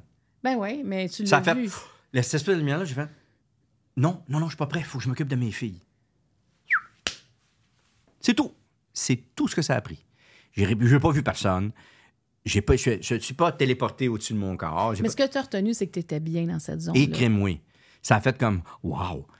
Mais c'est tout. Il n'y avait rien d'épeurant dans tout ça. Là. Ça a été comme. euh, ça a été aussi vite que ma vie va vite. Là. Là. C'est tout. Et ça, je remets ça sur le dos de ma mère qui s'est occupée de, mes, de, de ses vieux. Souvent, les personnes étaient malades euh, depuis longtemps, etc., etc. Puis là, elle disait, euh, les médecins disaient, dites-lui que c'est correct de s'en aller. C'est correct de partir. Ça va être correct. Elle disait à, sa mère, dans les derniers instants de sa vie, dans les dernières semaines, ma foi, elle, elle, caresser les mains, puis elle disait, tu sais, maman, ça va être correct, tu vas aller rejoindre Typhonse, Typhonse, Alphonse, Ah ouais. son mari, qu'elle adorait, puis tu vas aller rejoindre, qui était mort des lunes et des lunes et des lunes avant, puis tu vas aller rejoindre Typhonse, tu vas aller rejoindre Typhonse, puis ça va être correct, tu sais, ça va bien aller, ça va bien aller qu'on a entendu tout le temps de la COVID, ça va bien aller, ça va bien aller.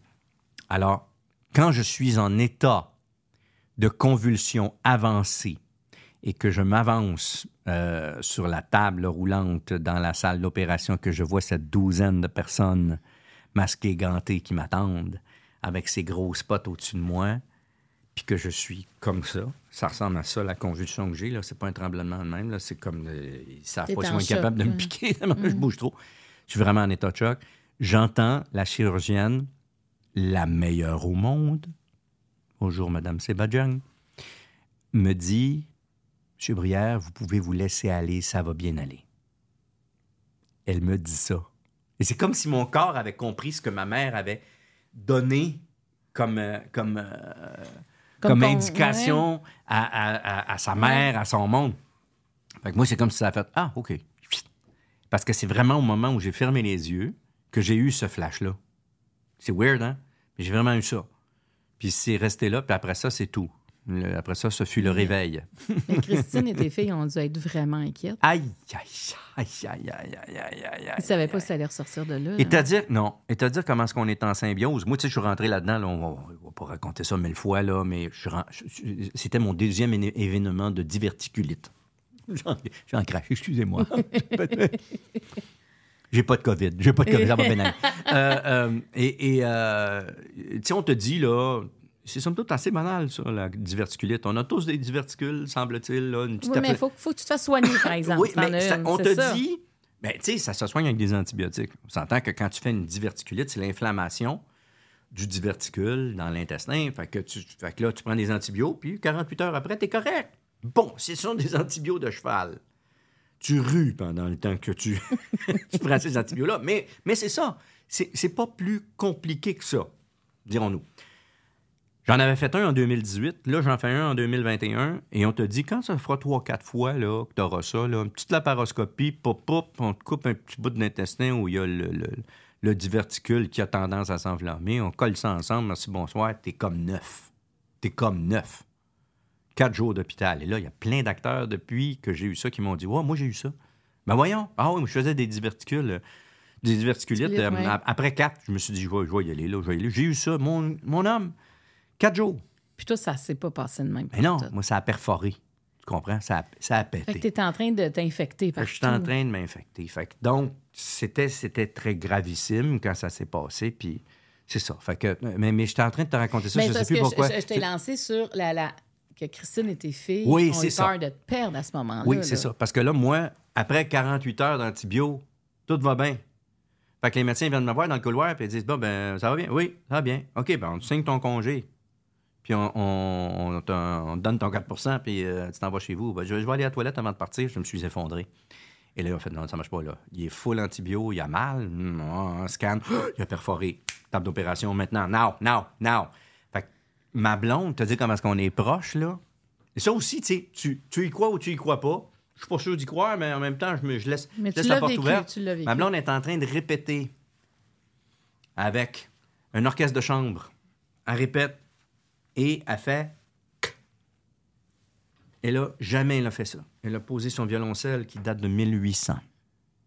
Il est plus important que moi dans la vie, OK? On va dire les choses telles qu'elles sont. Je le sais, j'en suis conscient, je ne suis pas jaloux. OK. Elle a posé le violoncelle, elle a dit Faut que je m'en aille. Faut que je m'en aille, ça va pas bien, faut que je m'en aille. Et elle est partie laissant le violoncelle qui n'existait pas dans son univers. Oublier son violoncelle, ça ne se peut pas. Elle a laissé son violoncelle. Elle est partie, elle est, allée- arrivée à l'hôpital, puis ils lui ont dit euh, Elle est arrivée à, mon lit dans le couloir qui était vide. Elle a dit Qu'est-ce qui se passe, où est-ce qu'il est, etc. Puis on- ils ont dit Ah. Et la salle où on te prépare dans les cas d'urgence pour l'opération, ça s'appelle la salle de choc. Alors, la bienveillante infirmière a dit Monsieur Brière est en choc. Mais tu sais, ça veut, ça veut dire quoi, ça? Monsieur Brière est en choc. Ouais, il fait une péritonite et euh, on le prépare pour une opération. As-tu une idée que là, euh, ça a changé un petit peu l'eau d'imbine de la vie de ma blonde et de mes filles? Qui me croyaient à l'hôpital inquiète, mais qui me croyaient à l'hôpital pour une Qui diverticulite était pas en danger. qui est en train de guérir, puis Ouais. que le lendemain, j'allais faire mon show de brou à Saint-Eustache. Et là, ça n'a pas été ça. Non. Ça a Et pas quand, été quand vous êtes revus après? Oui. Ben, écoute, ces donc. Oui, ouais, boy, oui. Oui, parce que là, euh, pendant une période définie, la vie change au niveau physique parce que là, je suis dans une période euh, intermédiaire. J'ai eu une opération pour calmer le feu. J'aurai une nouvelle opération dans six mois, si possible. C'était pas possible parce que j'avais 185 chauds de brou à livrer, que j'ai livré. Aisément d'ailleurs, euh, parce que c'était pas, c'était totalement indolore. Ma, condition était totalement indolore. Mais après ça, je devais repasser sur le bistouri pour remettre tout ça en place et que faire que ça se corrige et puis qu'on me dit là, c'est une plus belle chanson, M. Ce que vous avez vécu, c'est un événement. Ce qui est, vous est arrivé est une grave crise, mais l'état dans lequel vous allez aboutir après la deuxième opération, vous êtes en meilleure condition physique et intestinale que vous l'étiez avant. Alors, dit, vous êtes à neuf. Je dis, je comprends bien, je peux me reprendre une garantie prolongée. Elle dit, oui. c'est ça, ils fait. Je dis, OK, parfait, formidable. Et depuis, depuis, ça, ça a eu lieu début janvier, depuis, je ne me comprends pas tellement. J'ai de l'énergie et c'est là que j'ai réalisé que des problèmes digestifs, intestinaux, etc., ça, ça prend, joue, ça, ouais. ça prend de la place d'une vie, même quand tu t'en rends pas compte. J'étais marabout, fatigué tout le temps pour rien. Voyons, qu'est-ce qui se passe? Oui, oui, tu travailles beaucoup. Oui, oui, mais euh, je suis capable. C'est quoi cette affaire-là? Passer la cinquantaine. Voyons, c'est quoi cette affaire-là? Aujourd'hui, je fais, mais voyons, qu'est-ce qui se passe avec moi? C'est comme s'il m'avait injecté C'est donc bien un petit sac de cocaïne liquide, puis qu'il s'égoutte de temps en temps, puis que je fais, bon, à chaque fois, j'ai un petit un boost J'ai un boost, j'ai un boost incroyable. Mais donc, oui, ça a changé toute la vie, parce que là, tout, tout, tout est devenu ce qui est supposé, puis on en entend parler à gauche, à droite, puis on y adhère ou pas, selon l'âge qu'on a et l'état dans lequel on est, euh, tout ce qui est supposé être plus important devient plus important. Et tout ce qui, tout ce qui est supposé être secondaire devient secondaire. C'était déjà une première étape avec le fait d'avoir des enfants. les Ça replace les affaires. Ça replace les affaires. Donc, on souhaite pas que ça Et- t'arrive à nouveau, mais Non. est sorti du positif. Oui, exactement, parce que ce qui est, nous semblait grave, très grave, nous l'est beaucoup moins grave. Grave pour s'en occuper, grave pour vouloir le régler, mais moins grave. Et ce qui est wow a pris des proportions wow que tu peux pas t'imaginer. Et, et ça, je commence, c'est pour ça que je te dis, je commence à le réaliser.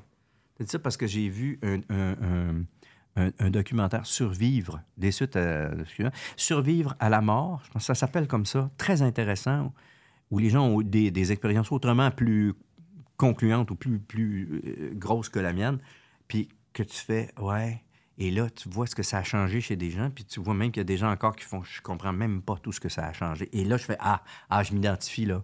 Parce que, encore là, je réalise petit à petit quelle sorte de changement que ça a pu opérer chez moi, dépendamment de ce qui se passe dans la vie. Tu sais, je sais, me connaissant qu'il arrive telle situation, normalement, j'aurais ré- réagi de cette façon-là. Là, je réagis pas de même. Puis là, je fais,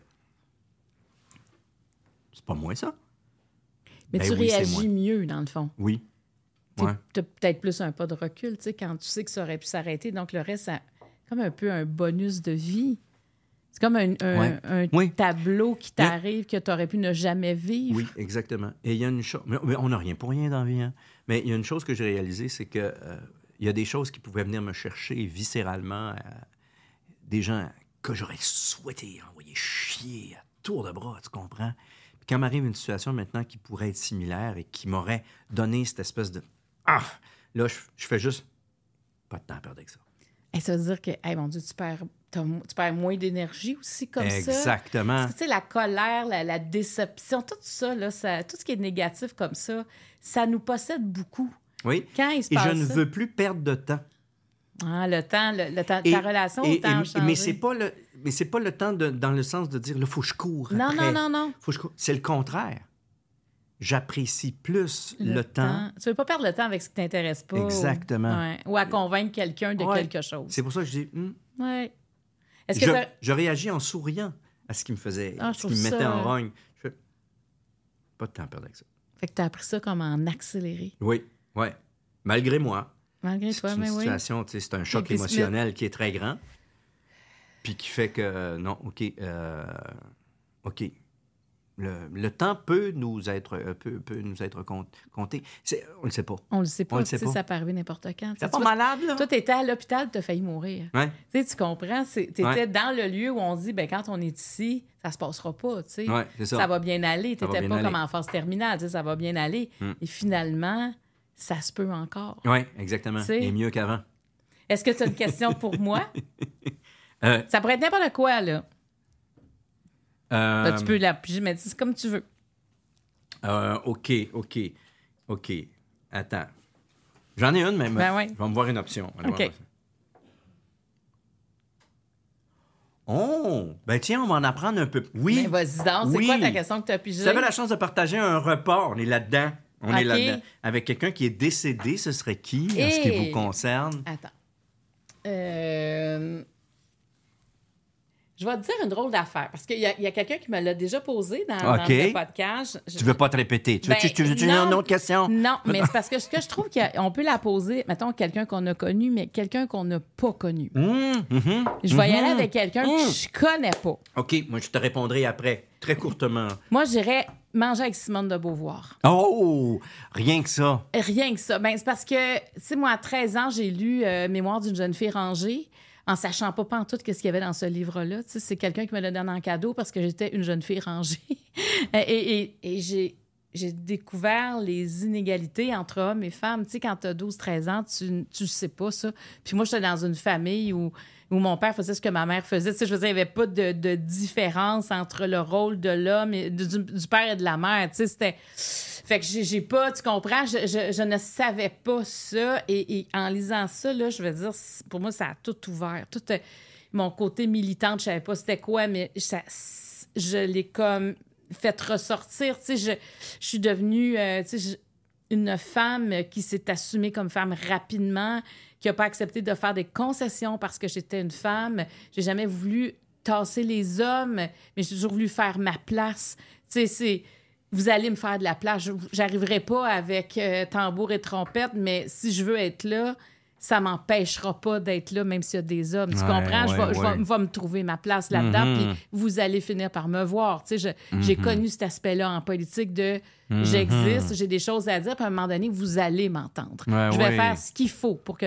Mais tout ça pour dire que j'aimerais parler avec elle, tu sais, de toute son espèce de comment elle- vraiment, même si elle a beaucoup d'écrits, moi, j'ai des collections de, de- de choses qu'elle a écrites à la main qui, qui ont été éditées en, en édition spéciale. J'ai vraiment une...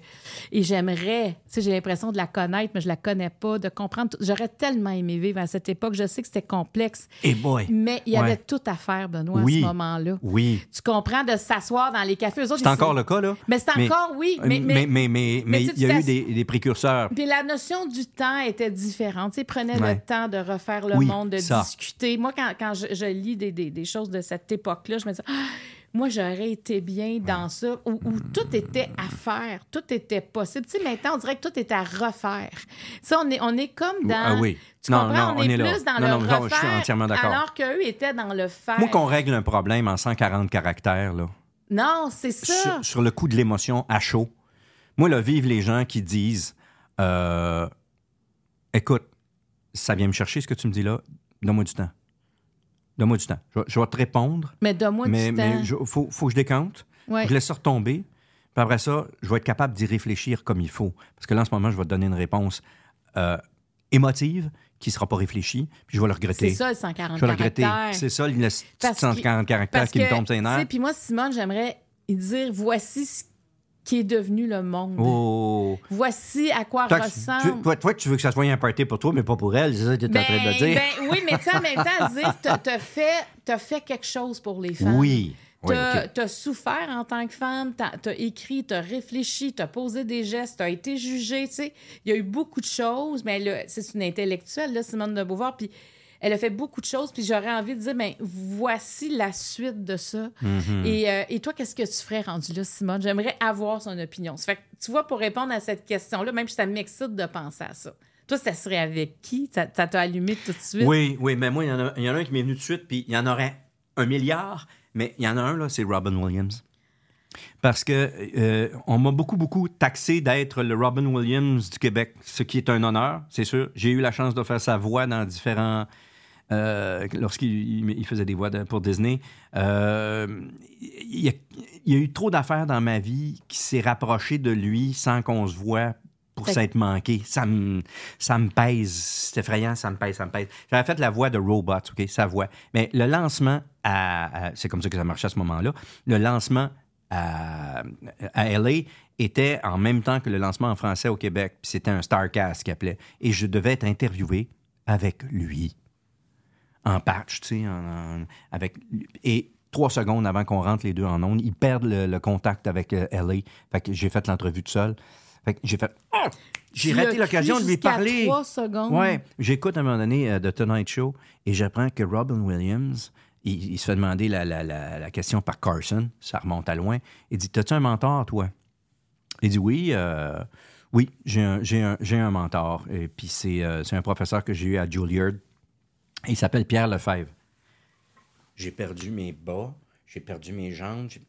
mon mentor, c'est Pierre Lefebvre, qui m'a enseigné à l'École nationale de théâtre du Canada. Il faut comprendre que lui était le directeur de l'École nationale de théâtre de Strasbourg, où j'ai rencontré, comme quand tout est dans tout, où j'ai rencontré mon épouse. Mais lui, il travaille trois mois là, trois mois à Juilliard, trois mois à la RADA, la Royal Academy of Dramatic Art à Londres, et trois mois à l'École nationale. Et il enseigne le masque de caractère. J'ai appris plus sur le jeu en trois mois avec ce gars-là qui, avait 82 ans que j'y ai appris sur quatre ans d'école. Vous aviez le même mentor. et là, je réalise, oui, il enseigne à Juilliard. Pierre enseigne à Juilliard. Je capote. Des années, des années plus tard, je m'en vais tourner un film. J'ai fait la pièce de Baroness and the Pig où je faisais la jeune de 13 ans. Bon, tout d'un coup, il y a un film. Je rencontre Colin Fewer, avec qui je vais tourner pour la première fois.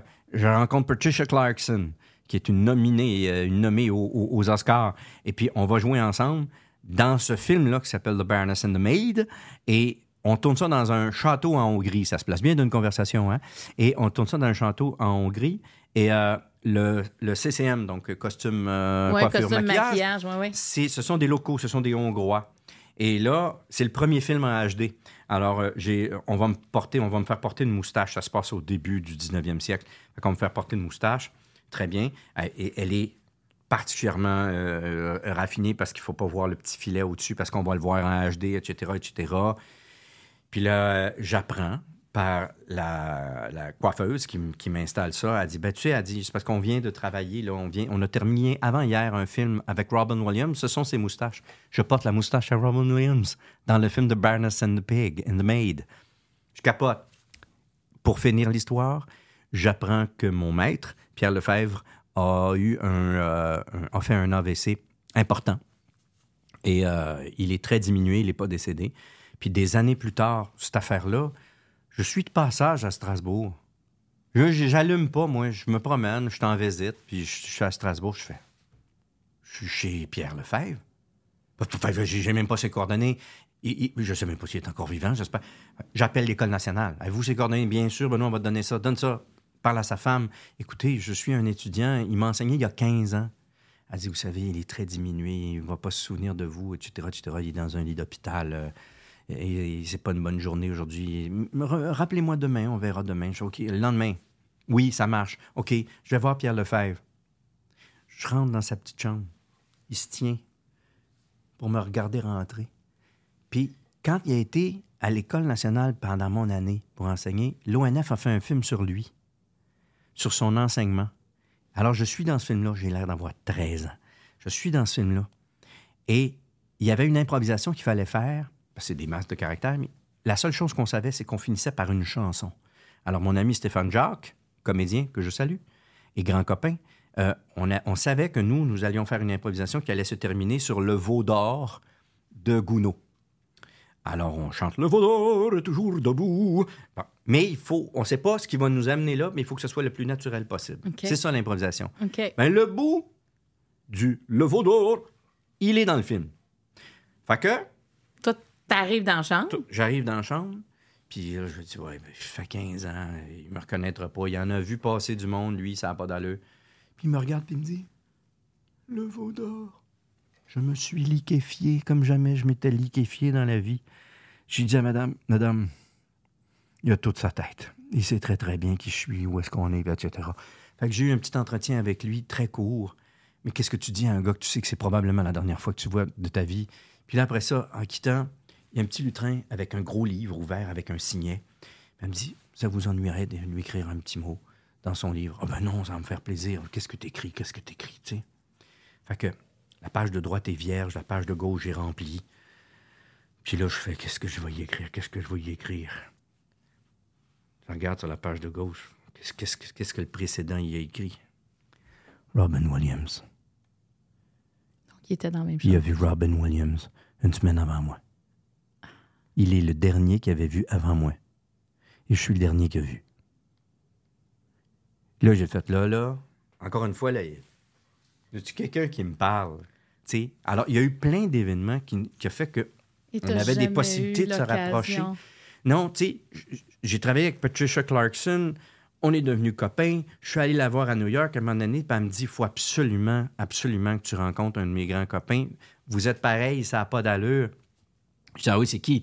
Elle dit Nathan Lane, que j'admire au plus haut point. Mais je dis, mais il vient de faire un film avec Robin, euh, La cage aux folles, version américaine. Ouais, oui. Ben, D'ailleurs, ces deux grands chums, c'est sûr que euh, si je vois Nathan, je vois Toi, Robin. t'aurais vraiment eu plusieurs occasions. T'avais Mille. des, facili- t'avais des facilitants, des facilitations, en fait. Oui. pour- puis ça n'a pas Oui. marché. Fait que t'aimerais avec. Tout ce que j'ai appris ce qu'il était dans la vie, on est un peu pareil. On est un peu euh, vers l'autre.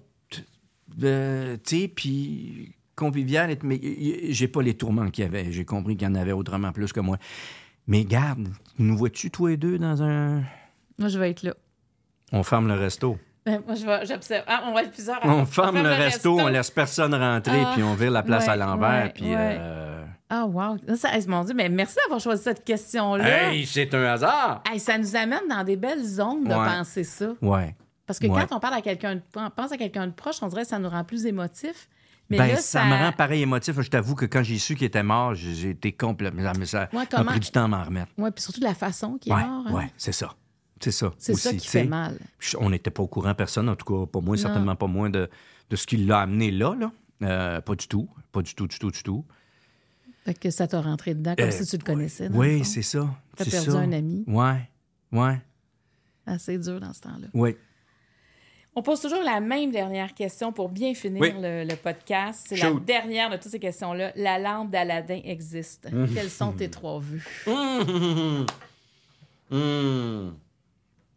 Oh, mon Dieu, mon Dieu, mon Dieu. Euh... ben, OK, pardon, pardon, au son. Pardon, j'ai frappé le micro. Euh, euh, ben, je refais cette expérience-là, moi, d'un d'un repas avec quelqu'un de parti, mais là, il y en a Christy de paquet, par exemple. Là, il y a un parquet. Mais, mais je les jumelle avec du monde qui sont là encore.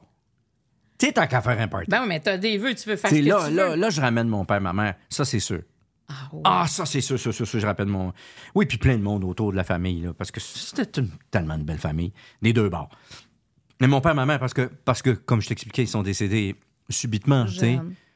Jeune. Tu sais, mon, mon frère qui habite en, face de chez mon père m'appelle un matin à 6h30 puis il me dit euh, Écoute, euh, excuse-moi de te réveiller, mais euh, c'est parce que je vois l'ambulance chez papa, puis ils le sortent sur la civière en train de lui faire un massage cardiaque. Et tabarnouche, OK. Va juste leur demander, ils s'en vont où? Ben, ils s'en vont à l'hôpital. OK, on part, on part.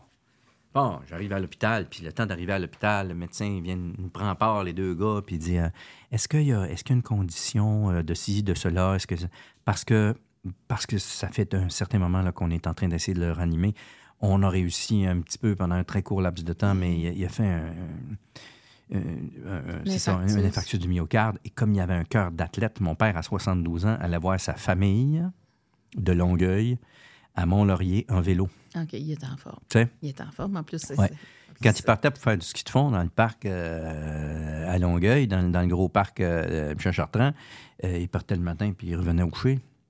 Tu fais, t'as fait du, du ski de fond toute la journée? Oui, oui, puis il dit, c'est le fun, moi, j'amène des pommes, je nourris les, euh, Fait que dans ton, les der- chevreuils. dans ton dernier repas, tes parents sont ensemble. Ah, ils sont ensemble, Ils ils se sont là. retrouvent eux aussi. Ah oui, ben, probablement que, tu sais, sans, sans être un croyant, Mais t'espères ça. ils vivent à travers m- Avec- mes- ma, ouais, ma pensée, ouais, ils vivent à ouais, travers mon... Et, et ils sont toujours là. Ah ouais, ils fait qu'on imagine ce, ce- Ah, ça serait ce- un méchant power. royal. de- Ça, c'est un, ça, c'est un des trois. Signé Benoît Brière. Signé Benoît Brière. Euh, un, euh, un, j'aimerais. euh, j'aimerais, oui, j'aimerais voir, connaître, dans le moindre détail, l'avenir de mes deux filles et de voir, constater à quel point ça va bien, pour après ça, l'oublier et revenir aujourd'hui pour ne pas avoir à jouer un rôle dans le. Tu comprends-tu? Ouais. Ah non, parce que là, si tu sais ce qui Toi, va se tu veux passer. te rassurer.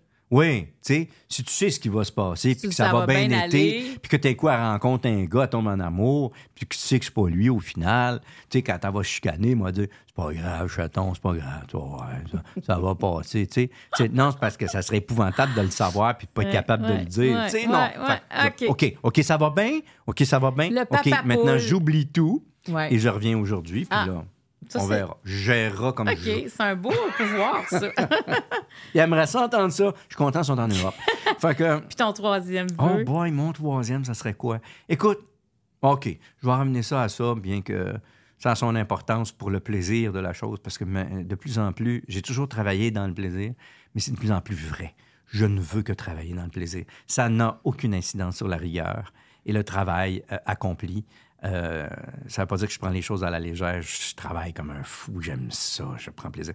Mais il y a tellement, tellement de projets que j'aurais aimé réaliser que je n'ai pas fait. Puis, fait que là, j'aurais, le goût de ça. Tu sais. Je suis passé, ce que tu as envie. je passé tellement à côté d'une, car- d'une carrière potentielle américaine et européenne. Le- un deuil de ça? oui, oh, énorme. Oui, oui, oui. Tu sais, j'ai eu la chance, euh, ayant rencontré, mettons, euh, Colin Fjord, qui est un gars, pouvez pas vous imaginer. Faut que tu l'invites. Tu vas tomber en amour. Arrange-toi avec ça. Tu vivras avec ça. oui.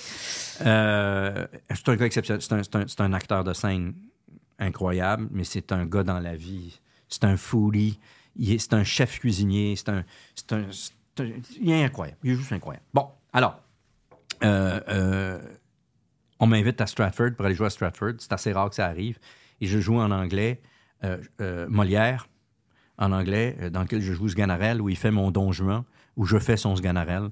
Et, et, euh, et les commentaires que je reçois de ça sont tellement, tellement, tellement Dithyrambique. dithyrambiques et élogieux que, je te fais une courte parenthèse, Des McAnoff, qui est un des co-directeurs artistiques à ce moment-là, m'appelle le lendemain de la première de Don Juan, puis il me dit Would you be. T'en reviendras pas. Would you be kindly interested in coming back next year? Et moi, je fais Euh, Oui, c'est le fun, mais je deviens directeur artistique du Théâtre du Vieux-Terrebonne. J'ai un mandat de trois ans. Quand t'arrives à une affaire dans même la Parce que lui, tellement aurais-tu la gentillesse, Oui. de- il te demande avec toute sa politesse Oui. de revenir l'an tente-tu de revenir prochain? l'année prochaine? Puis Puis, toi, je fais, tu ben dis- là, mais ces cinq mois, mes enfants sont en bas âge. C'est pas un timing idéal. J'étais très content de le faire. J'ai vécu une expérience extraordinaire, mais familialement parlant, C'était pas top. possible, là. C'était pas top. En tout cas, bref, tout ça pour dire que euh, cinq mois à Stratford, c'est déjà suffisamment loin pour vivre un, certain trouble euh, pour moi familial. Bon, ceci est enfermé. Euh, et là, il me dit ça. Je fais, mais là, je deviens directeur artistique pour trois ans. Tu sais, t'as une journée de conflit dans 15 journées de tournage, puis c'est plus toi qui as le rôle au Québec. Tu comprends, c'est le même. Là, moi, je dis, écoute, je serai pas là de la saison. Fait que tu comprends, tu oublies ça. Puis je serai pas là de trois saisons parce que je suis directeur artistique à Terrebonne. Que si- J'ai pas de contrat signé, mais je suis un gars de parole. Mais si tu avais dit voilà. oui à ce moment-là, C'est tout ce qu'il m'offrait? Parce qu'il a demandé. qu'est-ce qu'il t'offrait? Richard III de Shakespeare. 1800 vers shakespeariens en anglais, à moi tout seul, dans une copie du Globe Theatre. Il y a quatre théâtres dans une ville de 30 000 personnes. Il y a quatre théâtres, dont une copie du Globe Theatre. 2400 places dans la salle. Moi, je vais jouer Richard III. Now is the wind to revive discontent, make glorious summer by the son of York. Je, je me vois en train d'aller le dire, tu comprends? Puis je dis non, je m'en fais du théâtre d'été à Terrebonne. Bon, ça, c'est la vie qui arrive de même, tu sais? Mais tout ça pour dire que, pour faire finir cette parenthèse-là, euh, à partir de là, je vois certaines opportunités, je vois des choses qui se passent. Parce que dans, cette pièce-là, euh, il y a, le, grand acteur canadien euh, euh, d'origine, euh, Christopher Plummer.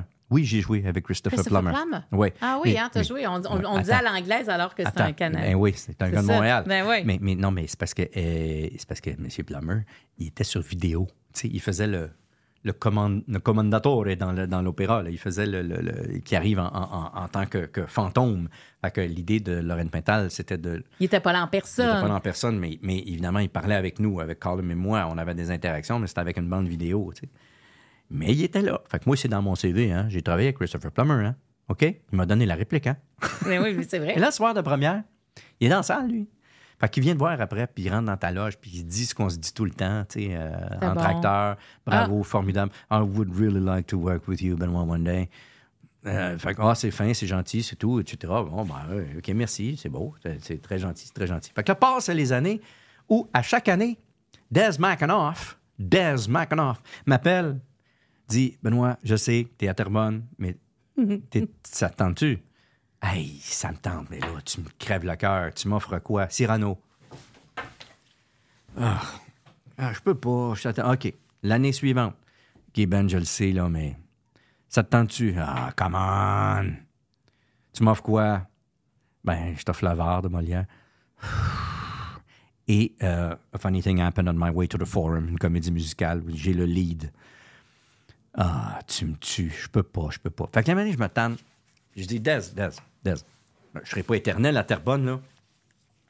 On peut-tu essayer de prévoir d'avance? Plutôt que tu m'appelles à l'année. Je peux-tu, genre, on- je te rencontre, on parle de projet, puis on se parle, on se dit ça dans trois ans, mettons. On se dit dans trois ans. Je vais être là dans trois ans. Là, mes filles vont être un petit peu plus vieilles, là.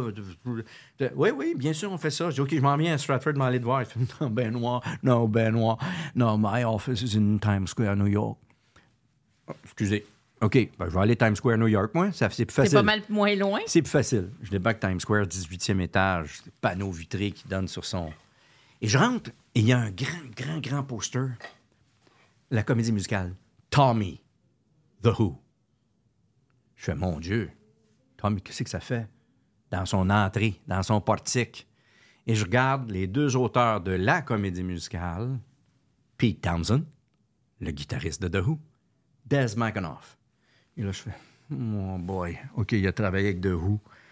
OK. Ça, c'est ton, Ouais. ton groupe, genre? Ben, un des, Un, un un des de groupes. euh, c'est ça mon veut- âge. Ça veut dire de quoi pour Ça toi, veut là? dire un peu beaucoup de quoi. Puis là, je fais OK. Là, j'entends toute la, la comédie musicale, j'entends tout le- l'opéra rock, en fait. Puis je l'entends, puis je fais euh, lui, il est là-dedans. OK. Wow. Et là, j'apprends qu'il est le producteur des Jersey Boys. Quatre shows permanents partout sur la planète. Ça joue depuis, je sais pas, 20 ans, etc. Tu sais, lui, sa gig là, de directeur artistique à Stratford, c'est pour le plaisir. Fait que tout le long, tout le long que je suis avec lui, il me dit, bon, on va essayer de te trouver un projet, mais il dit, mais, uh, you know, of course, Chris would really like to work with you, and uh, we have to find something with Chris. Chris, Chris, Chris. Who's Chris? Fait qu'à un moment donné, je dis, who, who the hell is Chris? I'm sorry about Chris. Il me dit, Benoît, Plummer, Chris Plummer. Oh, OK, OK, tu l'appelles Chris, toi, oui. C'est pas Ah Christopher. oui. ah oui, OK. Le téléphone sonne. Moment. Il répond. Yes, of course, he's here. Yeah, just a moment. It's Chris. Et moi, je suis au téléphone avec Plummer. Il vient de gagner un Oscar. Uh, congratulations for your Oscar, Mr. Plummer. Thank you, Benoit. Thank you. So I thought of something. How, why don't we do The Tempest? Shakespeare. Oui. Puis là, dans trois ans, il est mort. Fait que, tu sais, il y a, y a- Ça, là, des affaires de même, j'en ai eu vécu. comme ça. Comme ça. En Europe, même affaire. Mais est-ce que ce serait encore possible aujourd'hui? Ah, ce sera encore plus possible. Ben oui, puis tu le ferais aujourd'hui? Ah, I'm in. I'm OK, in. ça fait que toi, t'es là, là. Je suis là. C'est pour ça que vivement la lampe. Je la veux, ta lampe. Ben, je vais te donner la Parce carte de que la je- lampe.